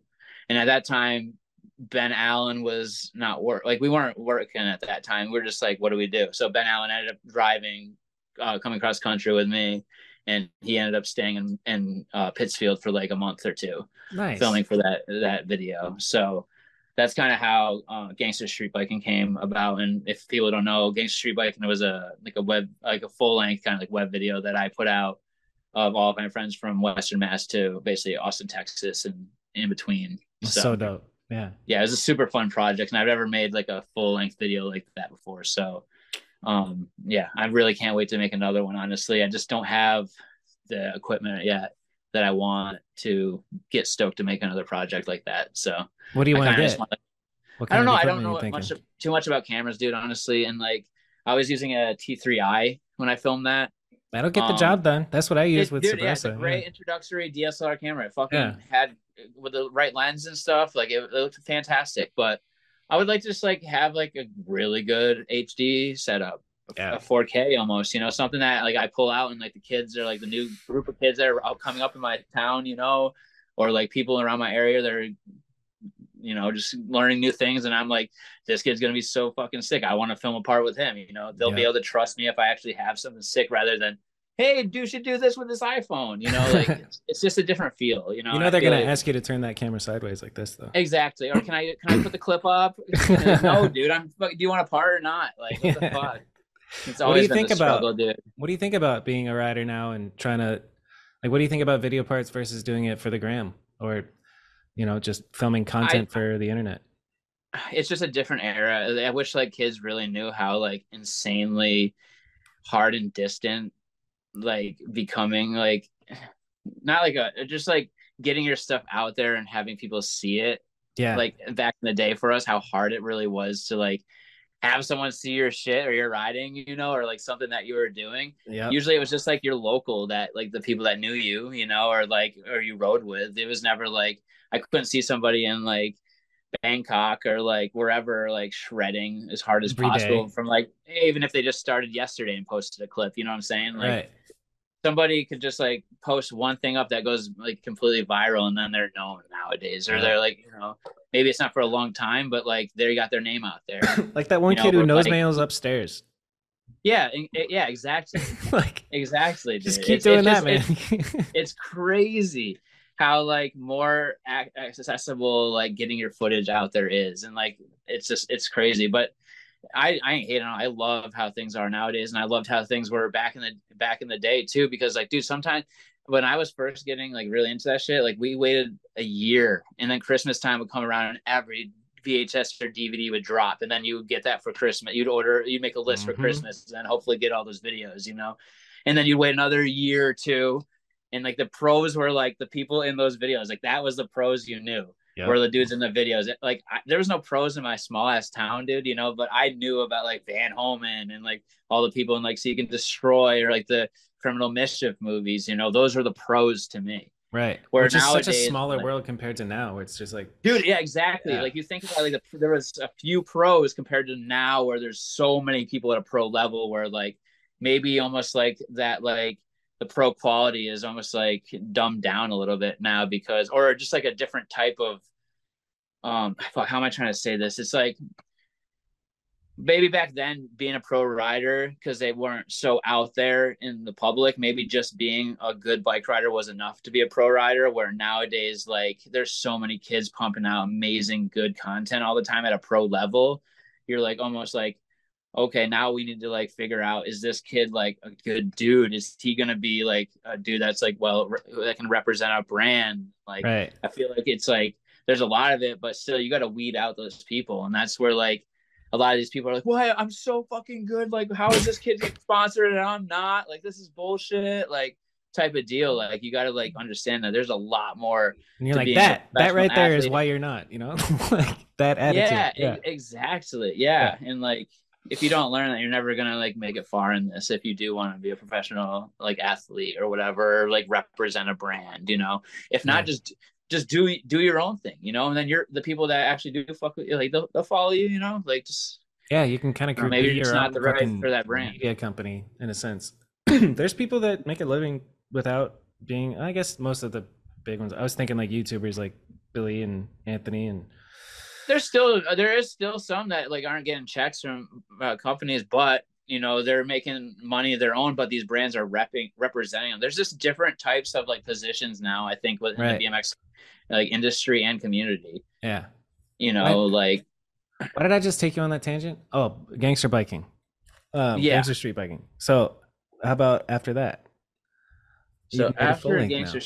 street biking was that was kind of like the one of the last-ish projects i did before the ledge edit i think Nice. And now we're it, it's like feels complete. And now we're here and we're sitting here. yeah now we're here we're we're we're to the next like what's the next project what's next Yeah, what's what's in your future, Jake Seeley? But first of all, be here now, okay? This moment, Yeah. I'm talking to you through a computer screen.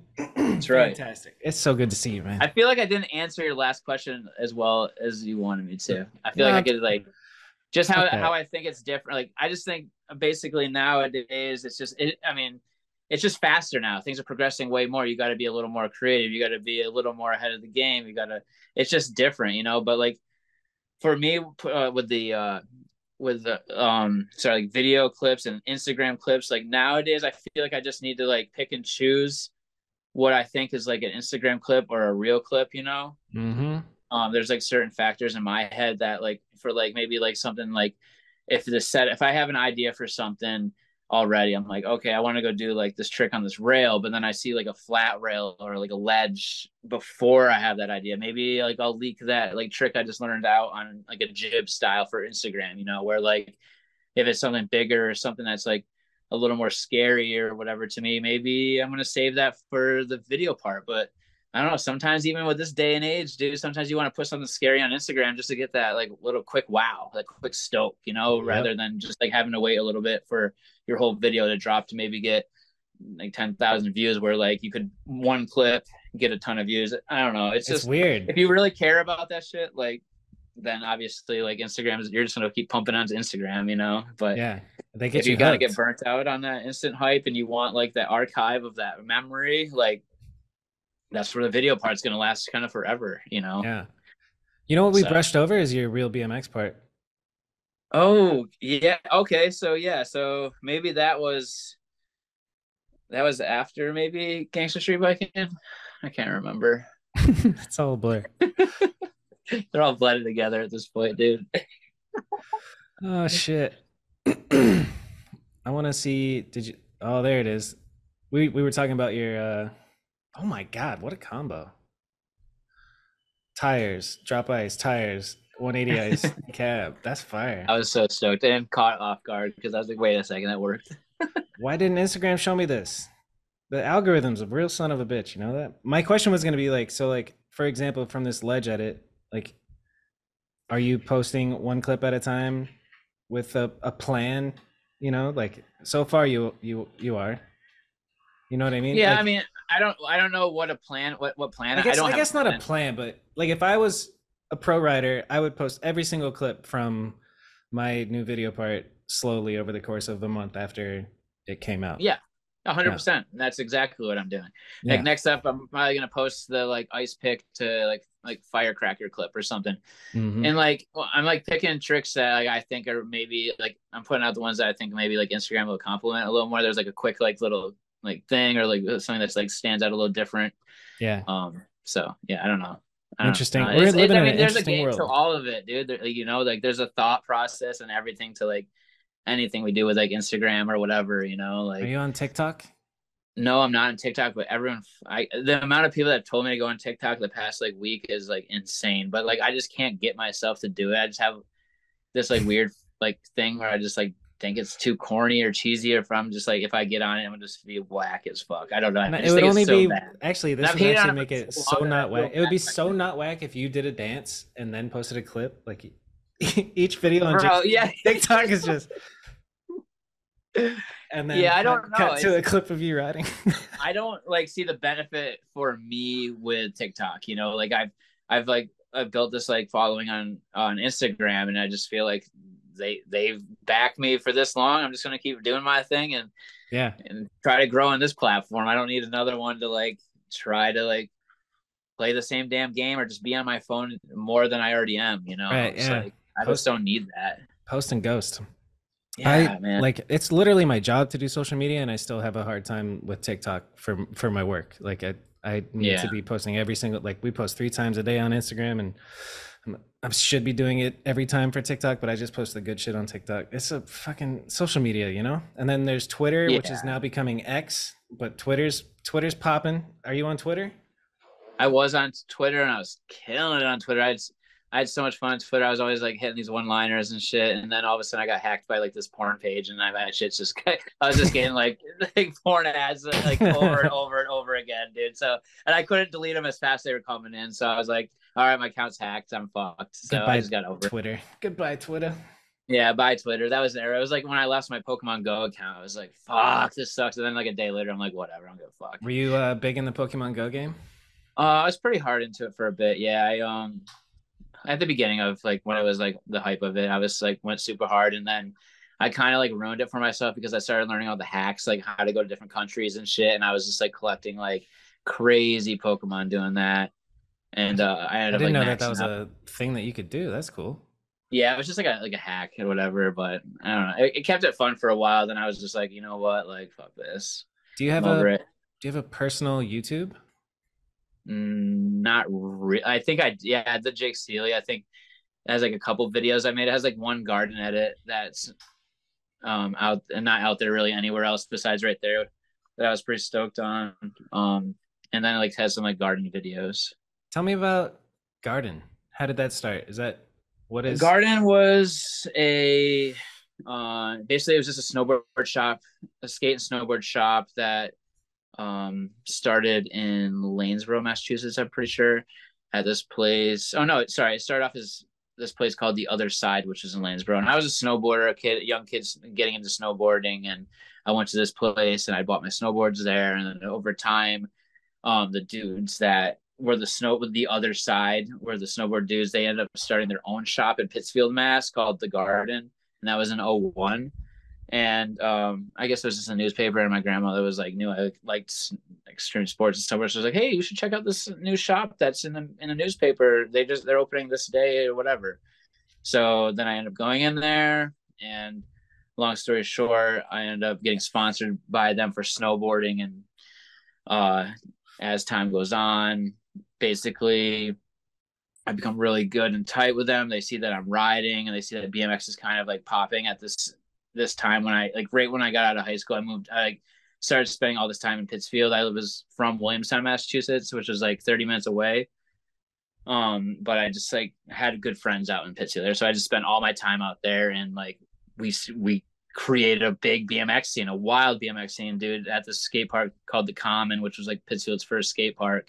It's gone now, but the amount of people that were just there pedaling BMX bikes was nuts, dude. It was just like it was just the right timing where like all these high school kids were just like the cool kids were like the dudes in charge like set of setting the trends for everybody else. Yeah. And luckily like those kids were the ones that were repping garden and like we were the ones throwing all these mountain parties and like throwing these wild events and like Hell yeah. shit just started growing so much to where like the shop's like, yo, full fledged, like we need BMX parts in the shop. Like we're gonna get BMX in the shop. Like and like with a push from this one snowboarder skater dude, and he also rides rollerblades. He does like kind of everything. This dude, Justin Maruco, he's like really the dude that like he was like best friends with the dudes that owned it, and he was like, "Yo, like we got to get the BMX stuff in here. Like I'm telling you, like this stuff is like there's riders out there, and we'll make like, we'll do really well, and we'll be able to like just it'll just like it'll be huge. We got to do it. And they're like, ah, I don't know. They're skaters and bikers. So they're like, fuck that. You know, they're like, nah, yeah. I don't know. I don't know. And then eventually they let like us get some like animal and FBM parts in. And then dude, like first day, like I had that shit like in the case and it was gone like that that day, you know. And then we ordered more shit and then like that shit sold. And then we started getting like all the Sunday stuff in and just like tons of stuff in the shop, you know. And we just keep selling out, selling out. And there was now we're like now we got like people like from New York City repping the com- repping the brand, and like Joey from AMPM is doing a collab with with us, like making a video for the shop. Yeah, you know, like, Garden was huge. It, like, yeah. Oh my god, dude. So we like it was sick. So like in that era, like we were just like really just like getting out there and like and we say we I say we as like the, like the just the crew of homies that like were the riders for the garden. Like we just like would always travel and like we was always down to film stuff. And we filmed the Garden Summer mixtape, which was a fun video that I made for them in kind of that era. Um, and it's... yeah, just the scene was growing, growing, going crazy, and just like kept growing, growing, and then um, yeah, just like the old owners left and the new ones came in. So like over that during that time, kind of like BMX kind of like fell off. Not it was still being sold there, but it wasn't like the main focus, and like things were just getting a little different and uh, just switching up, you know, with new ownership and whatever. Yeah. Um, I wasn't really seeing eye to eye with the uh, the owner, the new owner, and whatnot. So I left for a part of like, a little bit of time, like a year or so. Um, I left because I just didn't like how the vibe of it and everything that was going down. Um, so then like a year went by and I ended up making amends with everybody. Um, we had some great like meetings and conversations and and at this point now I'm just a rider for the shop where I'm not an employee anymore. I don't have any responsibilities besides, hey Jake, we're gonna like hook you up. You're gonna ride for us. Like you know, you're gonna be a rider. I'm like sick. Okay, cool. Like I'm I'm like kind of a little hesitant at the at the time, but like you know, I'm, I'll ease into it. You know, I'm, I'm i can be down because like it just was like at the point where I was like, I'm not fucking with them anymore. You know, and like I just saw the scene dying, dude. Like when we we like myself and them weren't like like tight. Like I could just see things like just it was a bad time for the BMX scene in Pittsfield, Mass. Huh. So at that time, uh, yeah, we just we're both like, you know, we, we just fucking, you know, sh- shook hands, become like made cool, made amends um, and now like I mean they're they're like some of my best friends now, you know, the new owners and the OG owner, uh, Luke and Bill. So they're some of the greatest people ever. So it's just another one of those life learning situations, dude. Just patience and communication is like a beautiful thing, you know. So we're cooking 22 years later now. Still, is it that long? Try, Did yeah, you say 2001 yeah. is when you first got connected? yeah, the garden's yeah, been open. Yeah. yep. Cool. So they're they just opened a new shop out at the ski resort, just selling snowboards and stuff like that. They're doing fucking great, and the shop's killing it. They're doing awesome. We're throwing jams all the time, and just like trying to grow the community or trying to grow the scene out here, dude. And it's I've seen so many generations now being affiliated with them and in the Pittsfield scene. Now we're we're at the generation now where there's the new kids coming up, the new like age like 12 to like 16, 17 yeah. And like you can just see the fire in these kids' eyes. Like they love BMX, dude. Like every day, like you know they're going to the skate park all day and they're going home watching videos all day with their like their homies just talking about BMX until they go to sleep, waking up, like eating BMX, dude. Like, you know, like these kids, you can just see it.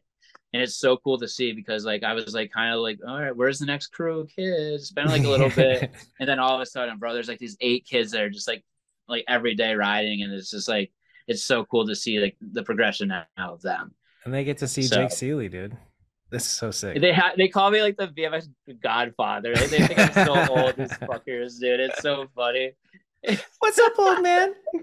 yeah, do a bar That's honestly how I feel around these dudes, man. I mean, because uh, I like you know when you go to the park, like I'm not going there to like I'm not like going and killing it every fucking day. Like I go there and I chill, you know, like yeah. I'm just talking with people. Like I'll cruise around a little bit and shit, but like they're they're like it's just so funny just like young, what they kids, like yeah yeah man and they're like expectations when i come around i just feel like they get so weirded out when i come around it's so funny I'm like dude i'm just a normal ass dude like you gotta get all weird with me that's probably how aaron ross felt when you were young and ah, god him, you're right yeah exactly exactly right oh shit. Or these kids just think I'm whack as fuck. That's like another thing. I get to the park, I'm like, yo, these kids just think I'm whack. They all got like fiend frames now and shit. They're like, why is this dude's bike so bright? right. Yeah, exactly. Too many colors. Uh, so oh, speaking of kids. kids, dude, who do you you got your eyes on? Anybody that I should know about? Um, oh man. Well, Diego's the youths. The homie Diego, who just got hooked up by Sundays and fucking slaying. Yeah, he's been true. he's been doing a lot of really cool stuff for like locals. Like I always like speak on my homie uh, Jacob Sanger. He's just like his uh, Instagram is lovin underscore BMX. He's just been like the day one under my wing homie. Like I I taught him how to ice pick grind. You know, like he's just like that little kid that came to the Garden BMX uh, camp and I was like, yeah, this kid like reminds me so much of myself. And like to this day, he's like 20, I think he's 21 now. Uh, but he he just sort of reminds me so much of myself and you could just see like he's such a, like, a hardworking like good dude and just like has such a good head on his shoulders dude it makes me so hyped to like And he snowboards Uh, too. Yeah, he's he's shreds. He's such like an all around fucking good ass kid, and uh, he's really just good at anything he does. Like he hasn't been riding like a ton. Like we haven't really had any projects or anything we were working on, but like he's the type of dude that just like hop on the bike and just like do anything, you know, along with like anything on a board, anything like anything he puts his mind to. He, he's just like a really talented human being. Yes, so sir. Okay, who else? Who else should I know about um, that? Those two Jared so far. I mean, I knew about Diego. I actually saw him at the jam, but I wasn't following him. So there we go. hell Yeah. yeah. Obviously, I mean, what you know about like, obviously Duncan. Duncan, I'm just like so stoked. Yeah. I've always been a giant fan of him, and uh, I could see him some some great moves happening for him soon. Hopefully, um, seems like he's been on fire lately, so that's cool. I mean, I don't much of my friends, dude. Like Brett. I mean, he's. I mean, we're talking more about people, young kids coming up, man. Like, I'll take I'm, like, Brett though. forget- Brett's Brett's a fire answer. Brett's the Brett's the shit. well, and, also finally Brett getting the like- recognition he deserves. That's exactly why I say Brett because I think right now Brett is fully getting like the respect he deserves. You He's- know, like nobody does it like him, dude. The like toboggan to late bunny hop over that rail hop. Like- yeah, it's just no, he's the best, man. yeah. So um, I would love to say so. There's this. I fucking wish I could remember this kid's name. It's just going to be completely pointless even trying to explain it. But he was at the Albany Jam Sunday, and he just had a different look and just vibe than any other kid at that spot. And you just know that that dude's like going to be sick as fuck at riding. nice. You know, yeah. So Describe him to me. I, I'm so sorry I forgot your name, dude. I'm literally the worst with that shit. But you are a G, and I respect the fuck out of you. and you have to just know who you are. Just know that you're special. yeah, you just know that you're the Everybody one. at everybody at that jam is gonna be like, he's talking about me for sure. Right, right. I'm special. I'm special. I honestly, I'll be honest with you, dude. Like, I haven't got out of like Pittsfield in the past like little bit, so I've been like pretty sheltered here. With like, I haven't traveled too much in the past, like, like since I went to Richmond, maybe three months ago. What's I your really- uh but you can scroll on Instagram still. What's your algorithm looking like? Is it vintage tees or is it BMX? Or is it Both. motivational I- speaking from David Goggins? Um, my I keep them so I keep both worlds separate. I actually have a separate Instagram for my vintage um passion. It's the Unibinner, like the Unabomber, but Unibinner. Sick. Unibinner. Let's go. Um, so that yeah, I just keep them completely separate. So and I put like a lot of time into both those. Like when I catch myself thinking like, oh, I'm doing too much of this, I need to go ride more. Like I'll get on my bike and I'll ride more, you know. Or I'll if I'm like, I'm getting pretty tired. I of- want this. of riding right now, dude. That's incredible, right? That piece. That's fire. yeah, that worn to perfection, dude. That thing is beautiful. Yeah. Oh, this is Um, my, this is better than bikes. Let's go, dude.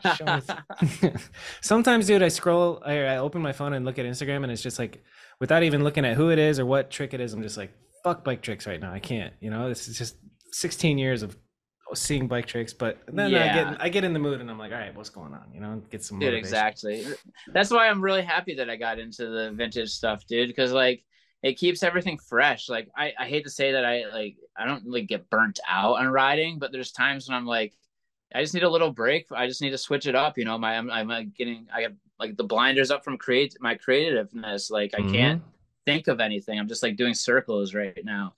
Um so like i think it's really good to like separate yourself from your passions once in a while. And now i'm super thankful that i have another thing that i'm passionate about to like put put uh put time into when i'm just not feeling it on my bike you know and not stressing a lot of the money aspect of like survival just from being a pro 100%, rider you know?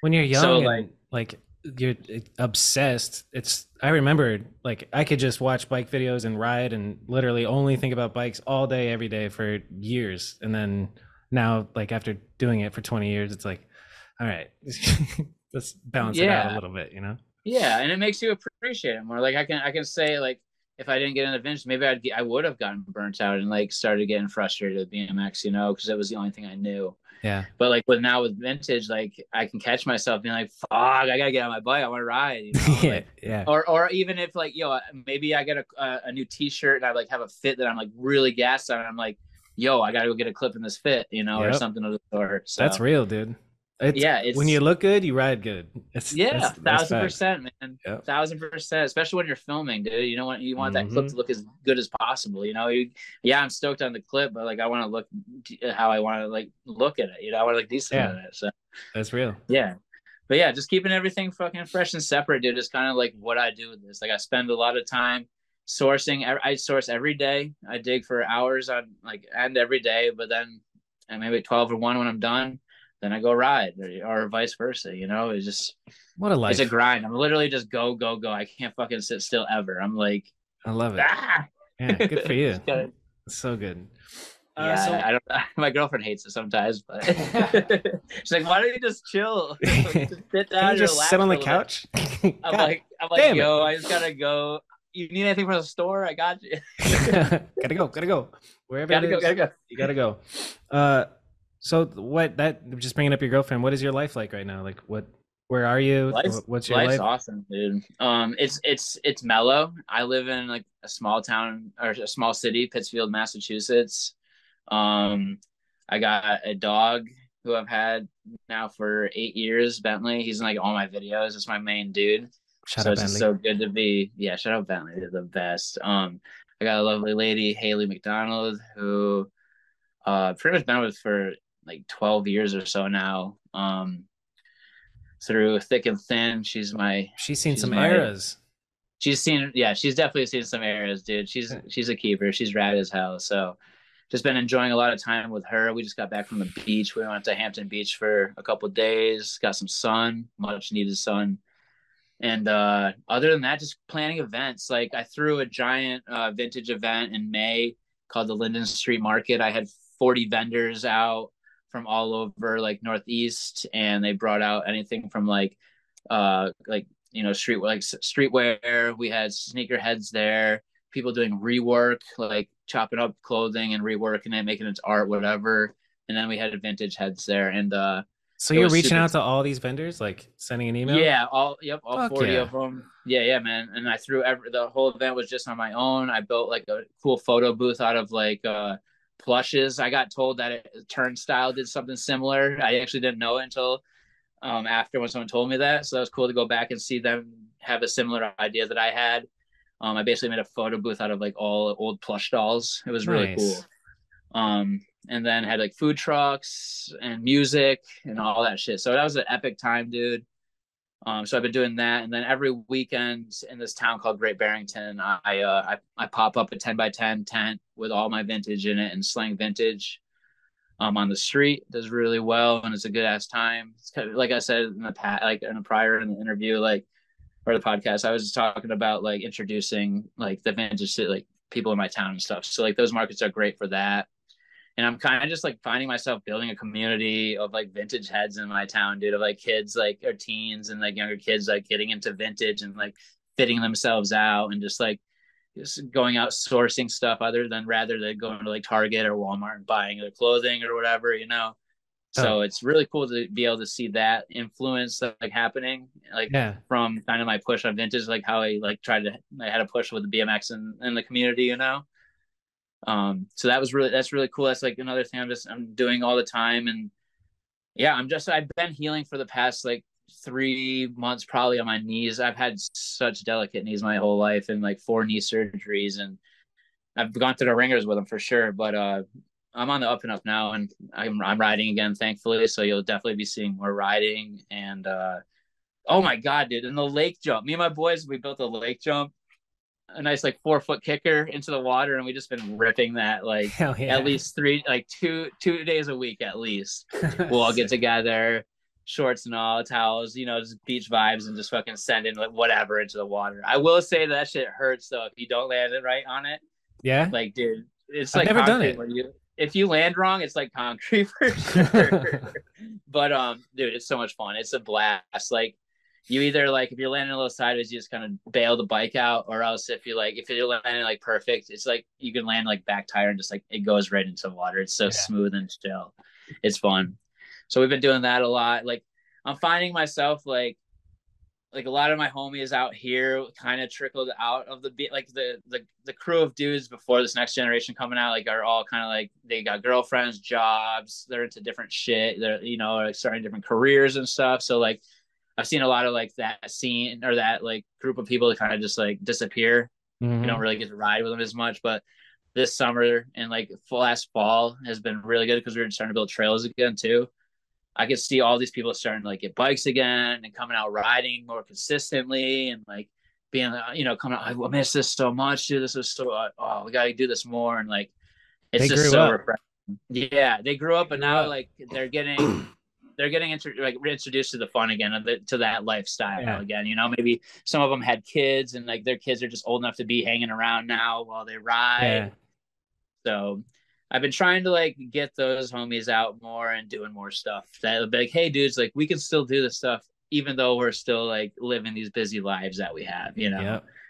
So I've been doing a lot of that with my friends. I've just been living that small town life, dude. Like trying to motivate people in this area that that might need it, or just like get out and just like bring stoke and like joy to this town because there's a lot of talent here and a lot of good people that end up getting lost or just don't have that like direction or like something to strive for. So if you like kind of can help them a little bit, like give them a direction to that or like just a little nudge, maybe yeah. they can like find their way, dude. So I don't know.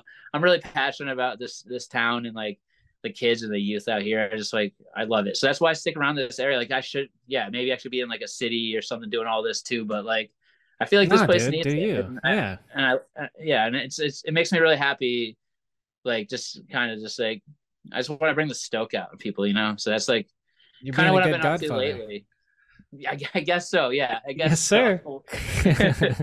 like you know, I just want to throw events. Like I'm already trying to think of like, okay, I got the lake jump. Now, how can I throw an event for that? Like, okay, we're gonna get people out in the boats. We're gonna get a, like cookout going. We'll do like a beach party like type contest. I'll put up like a five hundred dollar pot for best trick or something. You know. Yes and uh, we'll call it like flying or uh, what was it? I was gonna call it like swimming in the sky, just like something simple, simple, you know. Sick. And just boom, event, get the I'm community there. stoked on something, you know. Like I'm there. I'm just trying to when. do more, dude. That's but fire. Definitely noticing myself needing to get out of here a little bit more, though. That's what Albany was a really good. That was a good trip for me. Uh, it was only 45 minutes away, but like just getting out there and being surrounded by like the people. I'm like, okay, I got to get out of town a little more and not just yeah. be like a hobbit in my town. I need to get out and explore. Well, dude, you've been and, getting out since you were, you know, 15. And that's another reason why I think so I'm like so chill. I'm happy with this, like chilling right now. I'm not chilling. Yeah. I'm still working hard. I'm still riding my bike, but like I'm just like I'm content with Staying being at home right yeah. because it's always been go go live here, do this, like go see this, do that, like you know. Maybe, no wonder um, you're out sourcing clothes in the morning and riding in the afternoon and Baby, need anything yeah. from the grocery store? I'm going. right. Yeah. Little mini exactly. trips, daily mini trips. Which exactly, dude. It's honestly like once you get your momentum of like go go go go go, it's pretty it's pretty easy to just keep that go go go. Like why stop? Why exactly? Why stop? Exactly. Um, dude, Max. It's been I don't know how long, two hours, two and a half. Yeah, I don't know. I, I time's just going through. It's been yeah. so. It's honestly been so nice chatting. It's been fun. For real. Um, so let's see. Let's let's go to what's next. Is there anything planned trip wise? Um, nothing's planned. I'm like softly on animal. Ooh. so like, nothing's nothing's like official. Um, I I was talking with Howard. It was like kind of around the time when his hub guard came out, and I like comment. I'm like, this thing's fucking sick, you know, because his design was epic. I loved like his design for that drive side hub guard. And I wanted one really bad, so I I think I might have mentioned like, hey, like how much for a hub guard or whatever, you know? And he's like, oh, blah blah blah, this and that. Like, no, dude, like we'll just send you one. It's cool. And then Kai just kept talking like a little bit, just like more to the lines of, "Hey, we'll send you a big, we'll send you a box. Like we'll fit, fit put your, you know, do your deck your bike out with animal stuff. Like we'll send you a box." He sent me so much. I'm still like going through T-shirts and shit that they sent me. They hooked it up. It was nuts. Hell yeah. And uh, I was supposed to go on two trips. So I was out in Austin. I was gonna be back home. Like I was gonna be home for like two days. Then I'd have to fly back, or I'd have to drive out to fuck, no, I was in Cal. Sorry, I was in California. when all this is happening. Then I had to go back home and then be home for two days, then go out to his place driving, which would have been like a day alone, and then go out to then drive with him to Austin to film in Austin for a day or two, and then drive back to the East Coast. So I was like, I'm like, dude, I don't think I can do that. Like at this point, and like I'm just getting like talking. I'm like, fuck, I don't want to fuck this up, dude. Like, yes, I'll go. Uh, yes, I'll go. And then I was like, dude, I can't, I can't pull that. Like, what? I want to have clips in this video like so bad. It'd be so cool, but it's not gonna work, unfortunately. Right. So then that happens. Then we have a, a group plan to go film with each other again, and then I get hurt and in Richmond because I like we got to like kick it with Latin A and like all like those animal dudes, you know, and like you know it was sick. It was just like everybody was we were all vibing super well. I was stoked, and then I got hurt, and then now I'm like, okay, Ryan, now I'm hurt again. I can't film, so like I can't. So like okay, cool. So like they're posting like clips on Instagram and like people are like, what's going on? Are you on? Are you off? Are, are you not? Like what is this? And I'm just like, well, I'm shit. Oh, sorry, low pat.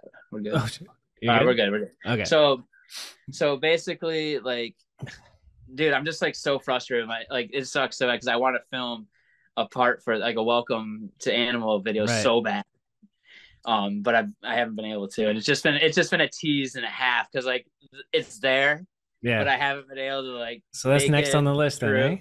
That's next on my list, 100 percent because right now is Sunday. We don't have anything too crazy planned. There's like some mixtape shit that from like leftover footage that's gonna happen and stuff like that and then like some other dudes on the team are kind of getting like the focus, you know, on their parts. Yeah. I think there's a new Elstran part dropping very soon. Hell yeah. Uh, which is gonna be awesome.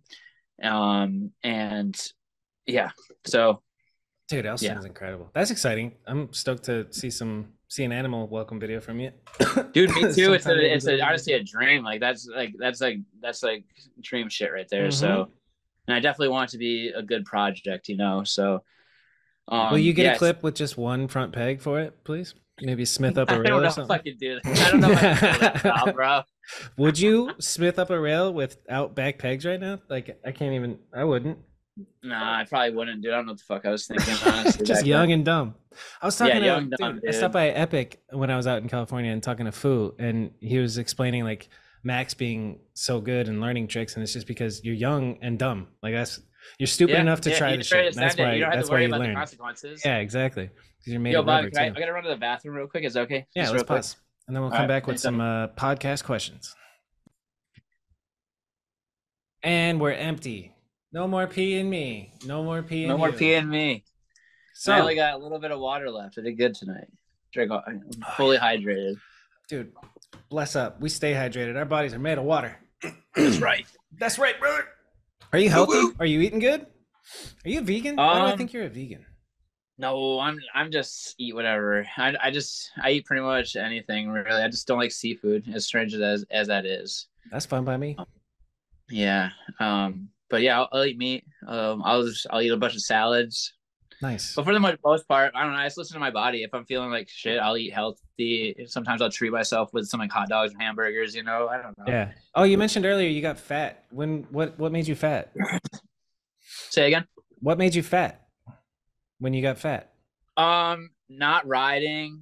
A lot of sitting around kind of just hanging out. A lot of beer. A, a beer? lot of beer. That liquid bread, beautiful. And at the end of the day, dude, at the end of the day, that's what it was. Because I'll be honest, what what really switched it up for me? Well, I stopped drinking and then I got into smoking. Nice. Um, I because I started smoking a little later in the game, like probably like, like 22. I probably started smoking. Um, marijuana. You're there, referring to. Yeah, sorry, not marijuana, cigarettes. Imagine. yeah, no. You know what really yeah, made my life better was cigarettes. and that really helped me out. that really slipped me up. oh shit! Don't you listen to the ads, kids? They'll get you. Oh man, yeah, that's a good switch. But yeah, swapping up. Yeah, no, it's good switch. It honestly, it changed. It, it was the best switch of my life, dude. Uh, Attitude wise, health wise, my knees stopped swelling. That was a big problem. That was like really discouraging around like the time my darker times. Like I was, my knees were so swollen and so uncomfortable all the time, and I just couldn't walk comfortably, let alone ride comfortably. So that that made me drink more, and then that's a vicious cycle. yeah, then went through the whole anxiety issue with situation, and then yeah, then found weed and got obsessed with weed.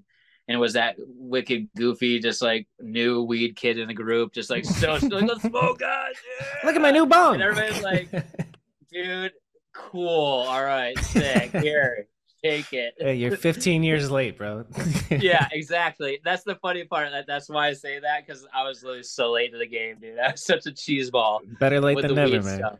That's fine. Yeah, whatever. So I was super stoked on it, and still to this day, um, yeah, I still smoke on the regular. What I smoke weed on the regular. Um, I don't drink. Um, I'm kind of like surrounded by like, like people that have had issues with alcohol. Um, in their past, you know, and they're doing fantastic now. So I like to kind Fuck of yeah. like be right there on, along with them, kind of like hopefully maybe not, they're inspiring me too, as much as I'm like maybe inspiring them to not drink and we we live a life that we don't need to drink, you know. Yeah. And uh, I think maybe it's just like, like it's just like respectful to them. So like, um, yeah, that's why I don't really I don't ever drink like I'm not like doing it to be like I'm sober. I just I don't find any joy in it or any like desire to drink anymore. So like I just I couldn't even tell you last time I've had like a, a beer or any type of drink at all. So good for you. I just like yeah, I just like being right along with them, right, right along with their their uh their journey and just like being as supportive as I can to those close people that are dealing with this those uh and some of the best that. people are in recovery, you know, like a thousand percent, a thousand and ten percent. So it's just like it's. I just like I'm really just root for them, and I just love the the movement, and I just love that they're like they're just doing so well. Yeah. So that, that motivates me just to stay smoking and just staying on that train. You know, I don't smoke enough to where I'm getting like I'm like oh I'm just gonna chill all day. It's like yeah, now I'll burn and I'll go do something uh, and just keep that like the creativeness going. I don't know. And when I smoke during the day, know. it makes me get up and do shit. If I'm like yeah vegging out, it, I'm it, watching a show I mean, or something, honestly, smoke, sure. like, let's do something. yeah, right. yeah. I mean, sure, sure, it can make you bogged down, but it's all about like it's about your drive, you know. Like so, it, it, as long as it doesn't start, you don't start noticing like like like, hey, all I'm doing is this. If yeah, weed exactly. is if weed is the actual activity, then you're doing it wrong. You know. Yeah, you're doing it wrong. Exactly. Yeah. So, but yeah, so that's right, so that. we we gotta hit the. I want to. We gotta wrap it up. It's past our bedtimes, bro. Um, so I, know, I can uh, chat with you forever, dude. This, I, this has been really fun. It's, it flew by like nobody's business. It's and also like just hearing your story and rewatching that Def Grip video is honestly my favorite part. That Def Grip video is so fucking good. uh, Thanks, Bobby. I appreciate that. I mean, dude. you've definitely done you've outdone it since then, but that I just anyway I brought it up a couple times now. So we talked about some kids. That was that's a question I ask all the time. Uh, what's yeah. your scariest moment, proudest clip in your whole career? You've done a lot, but what's the shit that come, pops into mind when I say like yeah, scariest or all right? First, what's the scariest thing you've ever done for riding? Yeah, riding wise. Yeah. Um, trying to think of like things that I've that were like, oh my fucking, oh my god. I mean, anything that's like anything that's just like a bigger setup is like so terrifying to me. Anything that I might get hurt is like I'm so in my head, so scared to do anything. I'm like a I'm a pussy, dude. Like I just like I, I, I just don't want to do anything that's gonna hurt me. And I'm just like, it's really gotta be something like I'm like, yo, all right, I'm doing this. Like the spot has to for me to really want to do a scary like clip or like something big. The spot it has to like be like, okay, this has to happen on this. This was meant for this, you know. Yeah. Um, fuck, I can't think of so I'm trying to think of one thing off the top of my head. There's like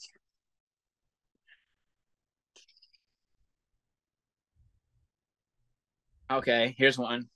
During headlights. I don't know if this is the scariest thing, but I was really nerved up to do this. Was the uh firecracker or the gap and firecracker up the like fountain and a tail up over the Mm-hmm. It was like a little channel or a Euro gap to the top. Yeah. And I did like firecracker whip on that. And that was just like, it was really nerve wracking because my knee was pretty sore that day. And like, if I hit it wrong, it could, could have gone out. And I was just like around like a bunch of people that were like kind of little heavier hitters. And I was just like, I don't do fucking tail whips. And it was just a kind of a nerve wracking situation. And uh yeah i mean i thankfully i handled it but like dude just like pedaling as fast as i ped- uh, i possibly could jumping like down a gap into a stair set going up was just like what the fuck am i doing right now? Like there's a point when i like dropped off the ledge to drop to go up to the stairs. I'm just like i'm just gonna hit this thing like a wall and just like splat like a cartoon character you know like that but it, it worked out and that was like something that was like pretty terrifying to me i know as soon as i get off the interview i'll be like dude oh my god no this was so much more crazy to nah, me fuck it. That's a good answer. But it what doesn't about listen instead of like oh actually can i Yeah, i'll go. pump the brakes back scariest thing I've ever had to do, and it's not even something that like I don't think it's like too scary, but like my ender in uh my X Games part, the tire, the hop on the tires to the ledge and hop onto the the rail Right, at the yeah. like little kick part.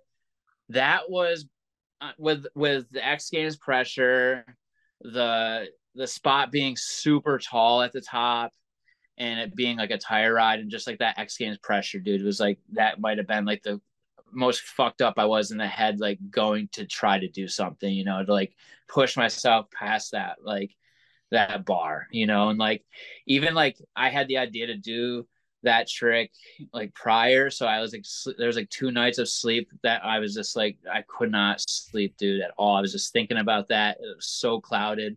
I was supposed to shoot the pho- a photo with guts there, and I totally fucking blew it a thousand percent on hitting him up because I was so fucking clouded by like the your head. nerves of getting this trick done, you know. And uh, still to this day, I fucking hate myself for that, but that ended up happening. So, dude, yeah, that clip was a pain in my fucking ass, along with just being such a big head game, and just my nerves were so just like tangled all up during that. That that probably was the scariest thing that I've yeah. done. Well, you got it done, baby. Yeah. fuck that, How about, dude. And I was um, so- How about a clip that you had to work the longest to get? Because Um, you are tech as shit, so I'm sure there's some. Yeah, it was. gotta come back.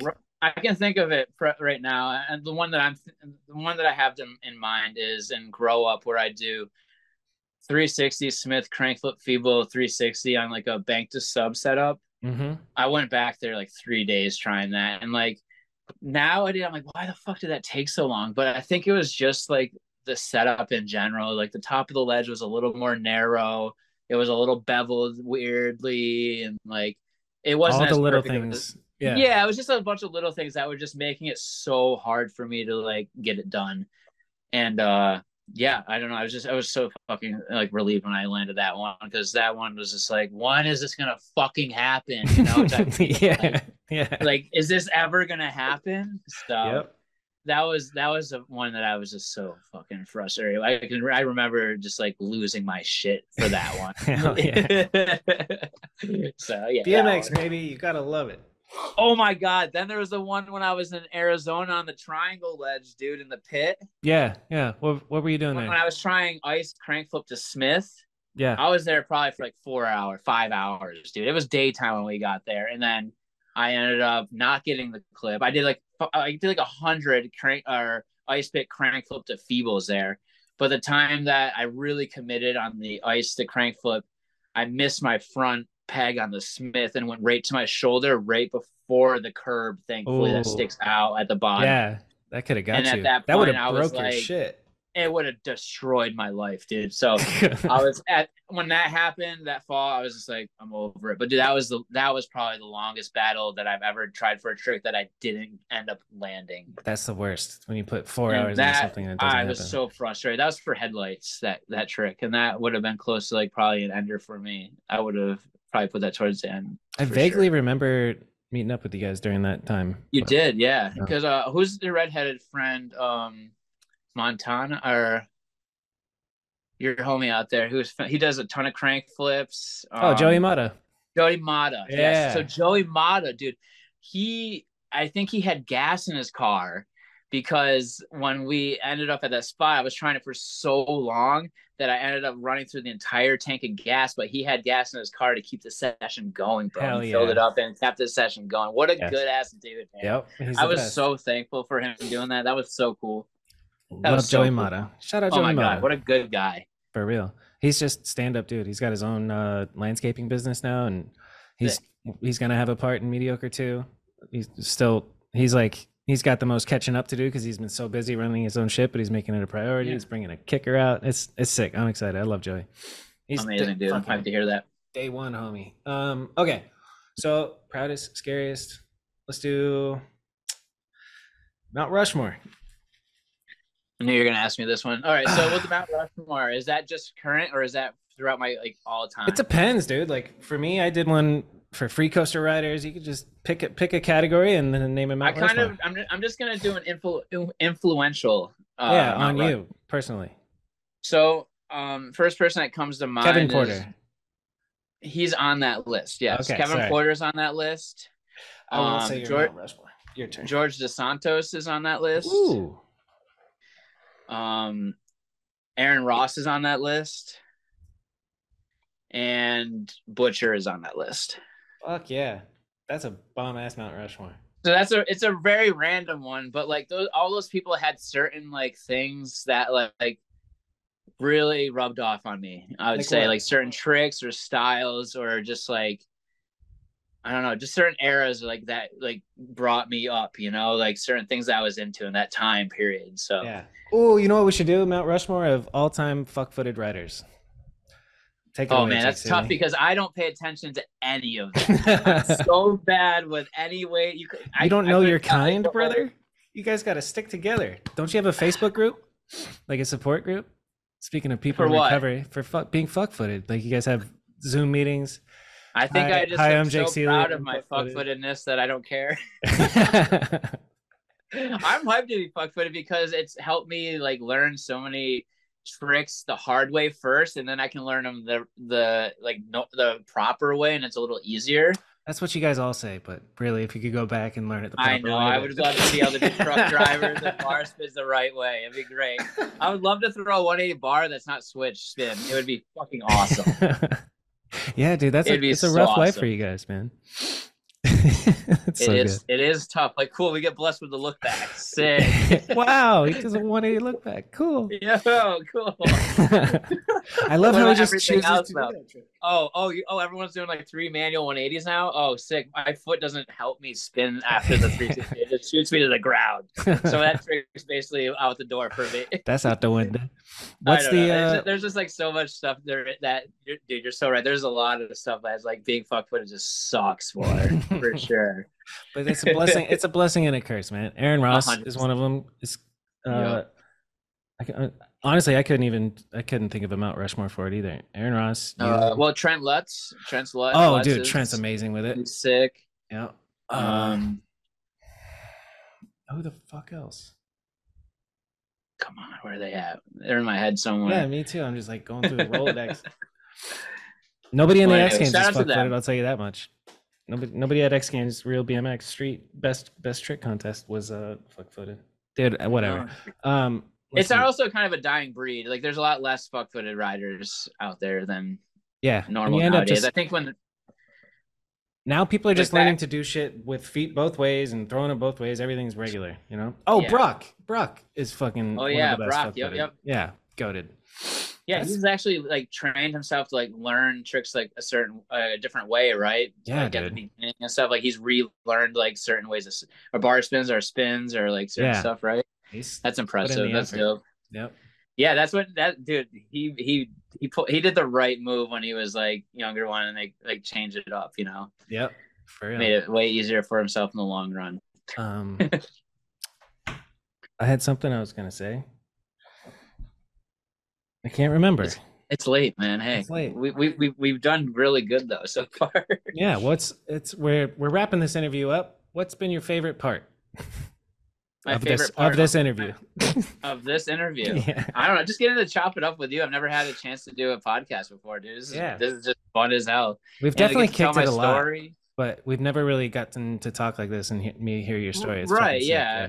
It, it's it's cool to be able to tell a story, you know, because like in like a normal conversation, you know, I, I I'd love to be talking and asking you questions too, you know, but like. This you about always get the dog. chances to blurt out your life Yeah. you know? Yeah. So it's kind of cool. It's sweet. I've had Yeah. I've had fun doing it, you know. Like when we when you finish the story and we reach present day, it honestly was like ah, everything feels right, you know, like so cool. Yeah. So Hell yeah, dude. Exactly. And I got to share like my my like my life now with the, like the vintage clothing and stuff and all that. So I don't know, man. I'm I'm stoked. I think we covered a lot of good stuff. We didn't really get into any like crazy uh edgy stuff or any wild stories, but like No. I don't know. There's nothing. I don't know. We're doing It's all for the kids, man. This podcast Yeah, is it's for the kids. man. we out here riding, living, just enjoying it, trying to just be a nice guy and work hard. That's all we can do, you know. That's money. Let's wrap up with a music suggestion. You got you got that album cover on your wall right there. So why don't you? Um, I'll be honest, I don't even. I mean, Pink Floyd's pretty dope, but I don't listen to them like a shit ton, you know. Um, lately I've been super into like it's so strange. Limp Bizkit, Korn, like, like you. Some Oh, na- shit. I like. I love. I've been loving all the '90s jams lately. All right. dude. I'll- I'll put Um, on some Slipknot Limp Bizkit tonight, has been sick. Maybe some nu metal. Oh, you know. I do like Slipknot. Like they've gone full circle where I like like them, corny as hell. Now I like them again. Like, yeah, that- right. that- exactly. that- it's that kind, of, it's journey. kind of just the nostalgia. I'm just like stuck in that '90s nostalgia right now. I love it. Um, oh, dude, and I'm totally gonna take you up on that uh, vintage order. I'm gonna send you fifty. Please, yo, please do, man. I'll, I'll make Yeah. sure to put a sick one. I, I love doing that stuff. I, I send Jared Duncan a bunch of shit, Brett, So all sick. those dudes, like little care packages, and bucks. So who knows? Maybe one day I'll have a whole fucking team, dude, and I'll just be doing all this shit. I'll, I'll actually Yeah. be like a, a company, I think, you know, a company hooking all these kids up with these sick vintage tees, and So red. I don't know. We'll So see what happens. We go follow you on New Binner. What is it? Uh, yeah, follow me over on the Unabinner. U N. Uh, it's the That's such a good U N A The Unabinner. B I N N E R. Thanks, Yep. dude. I appreciate that. Great name. That was just a late night coming back from the bins in Texas, and they were talking about uh, the Unabinner or a Unabomber on the radio a little bit. And I was like at that point in time where like I was like, yo, I need a name for this, like to be in the community. I just want needed a good Instagram handle name to like something. And then I was just like, they were talking about that. I was like, yo, Unabomber, Unabin, yo, that'd be mad funny because at the at the bins, I'm always like mad reckless and causing like uh, like a chaos when I'm digging. Yes. So like I was like, yo, it's like kind of an explosion, like Unabin or Unabomber. I'm like, boom, that's it. Bomb. That's how I came up with that name. That's it. So everybody go follow the Unabinner. And uh Yeah. I won't I won't record an outro. I'll just say, hey, thanks for watching. This is the end of the video. Like please like and subscribe. Okay. That's Do it. Adios, Jake Seeley. Adios, muchacho. Thanks again, man. This is stoked. Thank, thank you, Bobby. I'm hyped that we finally made it happen. Big time. All right.